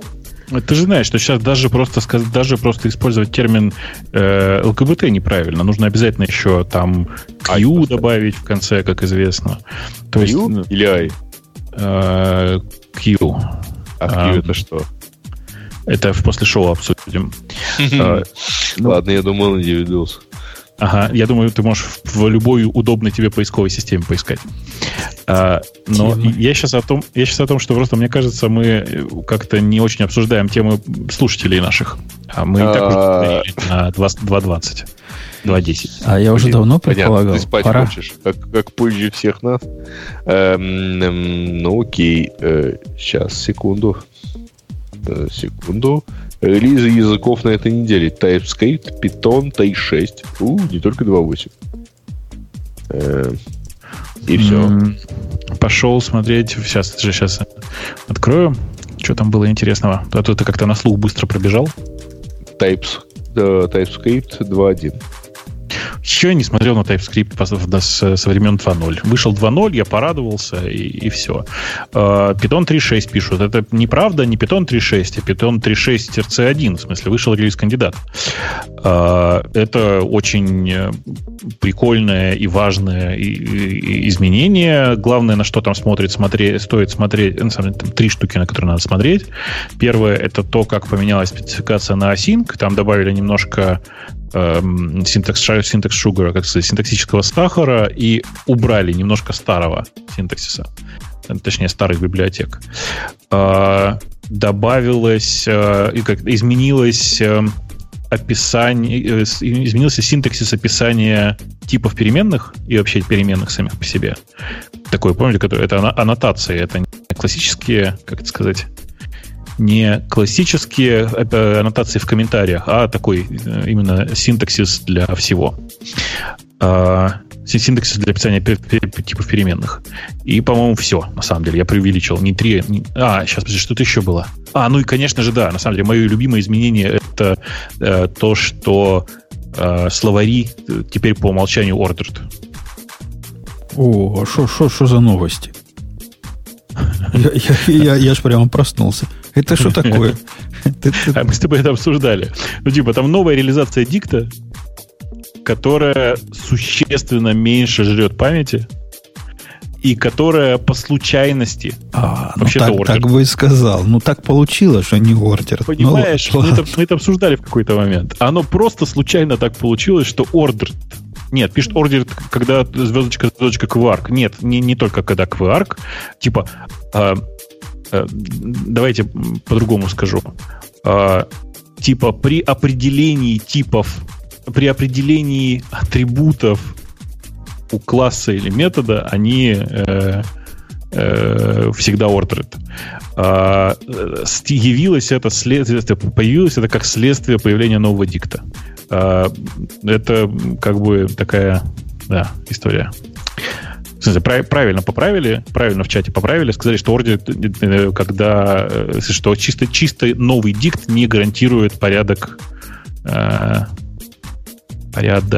появления ключей в нем. Во. Да. Ты нас запутал, но самое главное, дорогие слушатели, если там дикт будет действительно с ключами, которые отсортированы, не знаю, по чем они отсортированы, как вставляешь, да, по натуральному ордеру. Ну, конечно. То не думайте, что так в других местах, потому что в других местах не так. Ну да, в смысле, не надо рассчитывать на то, что везде так, как в 3.6 питоне будет. Да, это будет как со временем. Смотри начало шоу. Да-да-да, мы это уже на самом деле обсуждали в этих самых. Пишут про подчеркивание в числах и переменных строках. Но, смотрите, переменные строках. Там на самом деле не совсем так. В digital, в цифровых типах, типа в интеджерах и прочих замечательных штуках, теперь можно использовать символ прочерк, он просто выкидывается из самого числа. Ого. Нужно это для того, чтобы десятичные эти самые разделять. В смысле, не десятичные, как это сказать, порядочные.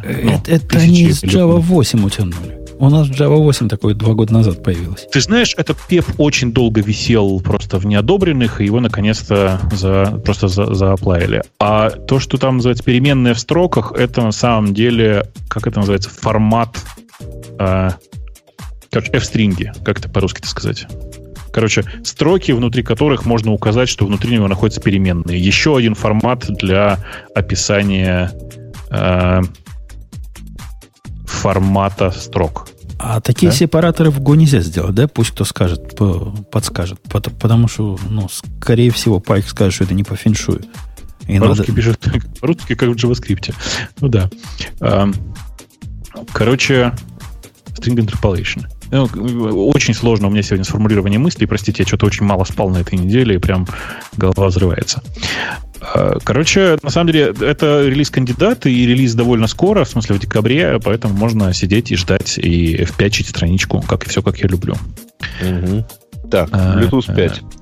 Ну, я посмотрел примерно.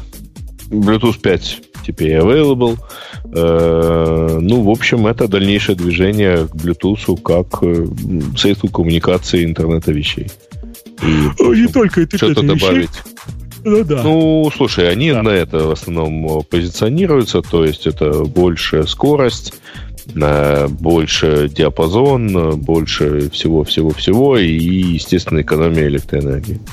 Меня во всем этом расстраивает только одно. Вот у меня рядом стоит ноутбук конца 2015 года, виндовский. Он как бы не очень хорошо в сочетании с Windows работает с устройствами на Bluetooth 4.1. Когда там будет 5, я вообще не представляю себе. Не нужно ему 5. Ну, это же Windows. Хочется... Ладно, да. Amazon Go, так, все понятно. Это понятно. HP представила прототип суперкомпьютера, который 8000 раз быстрее существующих ПК. Я не смотрел. О чем это? Передача информации с помощью света, а не электричества. Ну, понятно. Ну, в смысле, такие концепты появлялись, обсуждались давно. Квантовый, а фотонный компьютер, да? Ну, это как бы квантовый компьютер, он не отменяет вопроса, каким... Ну, короче, это не про квантовый компьютер вообще, это просто замена электронов на фотоны. Это просто очень примитивно считать, что скорость полета электрона сравнима с фотоном. На самом деле разница, конечно же, есть, прямо скажем.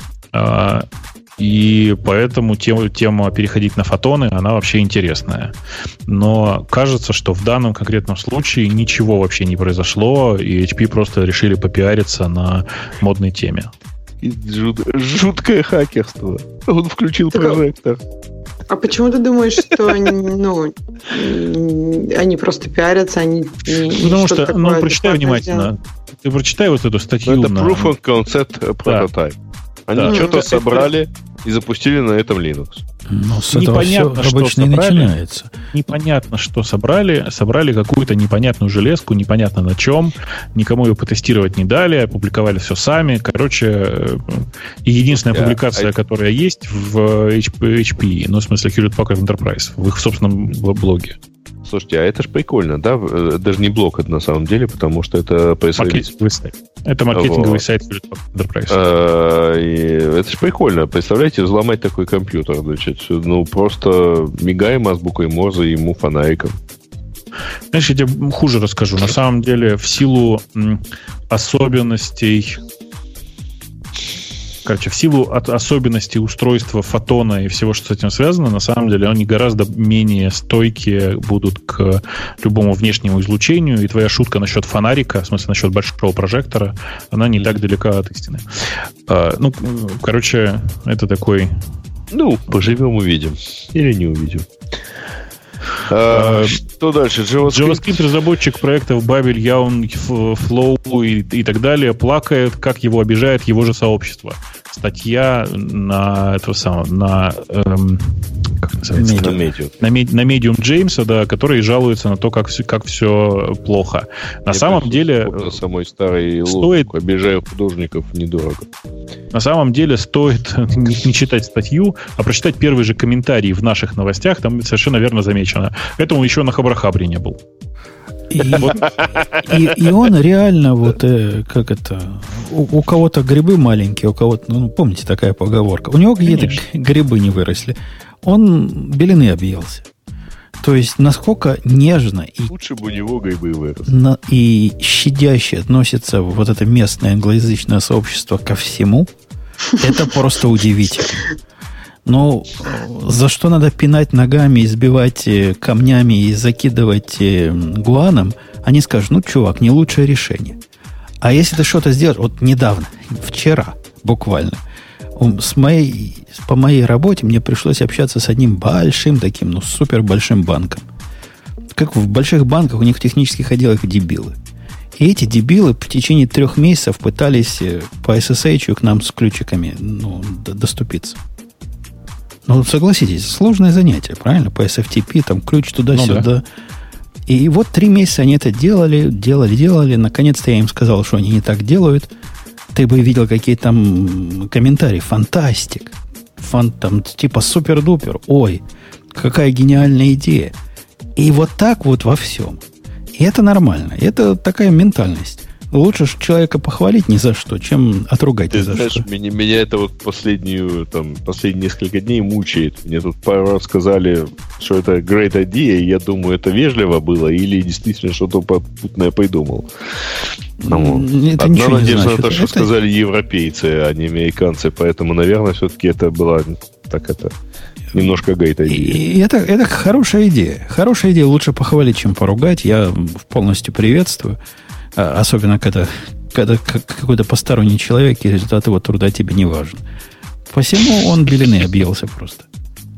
Не, мне кажется, что этот вопрос в том, что к чему ты привык. То есть ты как раз правильно заметил, что тебе и мне абсолютно тоже кажется, немножко, то есть очень мягким, как тут все со всеми общаются. Но нам так кажется мягким, потому что прошлое-то у нас было другим. Мы видели не мягкое, а жесткое. И мы понимаем, как это может быть. А если ты с детства, и для тебя норма это мягкое, понимаешь? Ты не знаешь, то есть как бы мы же все живем по какой-то, то есть у нас есть бейслайн, от которого разница нам кажется хорошей, еще мягче или там очень жесткой. Вот у него бейслайн, очевидно, очень мягкий. И когда его тут на весь интернет полоскают и говорят, что его способ ведения проектов это как не нужно вести эти проекты и вообще как не нужно писать софт, его это расстраивает до глубины души. Он говорит, там его статья про то, что придите, скажите мне раньше, если вы с чем-то не согласны. А люди же так любят. То есть пока еще ничего не случилось, мне вообще не важно про повод. Когда случилось, я напишу, что все идиоты вокруг, один я в белом пальто стою. То есть, не знаю, мне кажется, что его можно понять, и просто ему нужно, мне кажется, это обычный такой плач про то, как вести open-source проекты, что всегда будут недовольны, и это факт. У них слишком Ксюша, мягкое... это прекрасное и очень точное замечание. Грей, от тебя я понимаю, когда это как. Успокойся. У них, Ксюша, слишком мягкое подбрюшье. И с этим надо что-то делать. Но согласись, с другой стороны, вот эти авторы проектов... Давай отсылай их. Можно их отослать в правильную страну. Давай. Они тоже подставляются. Я недавно опубликовал баг в одном проекте. Совершенно позорный, не позорный, простой баг. Написал, описал, как воспроизвести. Автор начал носом крутить, говорит, в Go 1.8.1, а это уже не проблема. Какой Go 1.8.1? Он не вышел еще, он неизвестно, когда выйдет. Возьми и почини. Нет, я не стал писать. Ему что-то козлина, что ты несешь. У тебя есть продакшн-система, сделай, чтобы работала с продакшн-версии. Я ему написал, нет, говорю, чувак, воспроизвести это вот так просто, вот та-та-та. В общем, как с детьми малыми надо. А иначе вот такие статьи пойдут обижены. Слушайте, я понимаю, вот, Гриш, ты помнишь этого замечательного комика, который говорил, что русские самые страшные люди на свете? Ага. Вот, по-моему, он Женю знает. Да, все такие. Жень, смотри, а если бы, допустим, ты начал на него давить и говорить, вот, ты дебил, ты идиот, ты ничего не понимаешь, когда этот Go еще выйдет, например, вообще не выйдет, может быть, этот Роб Пайк умрет. Если бы ты ему все это сказал, ты думаешь, я думаю, что было бы два варианта. Либо он тупо бы испугался и пофиксил, либо он просто подумал, что ты идиот и ничего бы не пофиксил. А когда ты ему старался свои нормальные, адекватные аргументы еще и упаковать во что-то такое более-менее вежливое, мне кажется, гораздо больше шансов, нет? Трудно сказать. Это зависит от шкалы. Ребята, вам не кажется, что Ксюша как-то ускорилась? Она просто кофе выпила. Вот у меня такое ощущение, что она поголодалась. Тому, который пишет, надо pull request прикладывать. В принципе, я согласен. Но я и так много работы сделал, чтобы этот баг идентифицировать. И, в принципе, pull request для починки прикладывать смешно, потому что, мне кажется, весь этот модуль надо переписать. А, как автор говорит, в 1.8 он вообще не нужен будет. Так что пусть там потихонечку починит, уберут эту одну строку, которую я там указал, прямо ссылку на эту одну строку. И мне кажется, для этого pull request не надо прикладывать. Да. Я предлагаю ее пропустить все и остановиться на очень последнем вопросе про то, что же у нас произойдет вечером 31 декабря. Это суббота. Это вопрос пользователю, как он написал, а реально больной. Погоди. А почему это надо обсуждать? Мы еще не знаем, что на следующей неделе будет. Еще до нее дожить надо, а потом еще до следующей. Вопрос задали сейчас. Ну, мало ли, поэтому что они вот спрашивают. Мы еще не договаривались, как вы видите. Ну, поэтому надо что-то... Люди спрашивают, надо что-то ответить. Да неудобно. Не надо. Там мы можем просто тихо проигнорировать. Да не надо. Мы можем просто тихо проигнорировать эти... Просто это 31 декабря, это у тебя еще день. Это у Гриши уже ночь. Видно будет. Хотя что-то мужики и девчонки сомневаются, чувствую я по Ксюшиному молчанию. Оливье кто готовить будет в это время? Вот вместо так того, чтобы... Кружик должен быть готов. Нет, кушать кто оливье будет. Не, это у них готов. А тебе-то в это время как раз его готовить придется. Оливье готовят за день до того, как. Чтобы он успел немножко подстать. Чтобы отстоялся, да? Конечно. Нет, я, в принципе, наверное... Нет, меня не будет. Я буду совсем вообще в другом месте, я поняла. Так, да. Я не понял, что это за цензура была? Где она будет? Ну, в смысле, я не буду... Только мне было слышно, вот вместо того, где. Да, и меня, кстати, в следующий раз, наверное, тоже, к сожалению, не будет. Да. Праздники. Как-то их много совсем. Окей. Ну что, все, мы исчерпали темы. До конца. Говорили, скучная неделя. Да, действительно, ну такие темы, что прямо, чтобы хоть как-то... Гуманитарные, между прочим, как заметили в чате. Развеяться пришлось нам тут с Греем спорить. А это редко бывает. Ладно, мы напоминаем, что это был Radio-T 5.2 или 5.5.2? 5.2.5. Выпуск, состав полный. Следующий будет, опять же, надеюсь, полный, если Ксюша... не сдержит свое слово. Ну, услышимся. Будет хорошо. Пока. Пока. Это шоу создано при поддержке DigitalOcean. DigitalOcean – провайдер доступного облачного хостинга. Всего за 55 секунд и $5 в месяц вы можете создать свой облачный сервер в одном из дата-центров, расположенных в Нью-Йорке, Сан-Франциско, Амстердаме и Сингапуре, и управлять им с помощью простой, интуитивно понятной панели управления или воспользоваться мощным API. Начните прямо сейчас. Введите промокод radio-t при регистрации и получите $10 бонуса на аккаунт.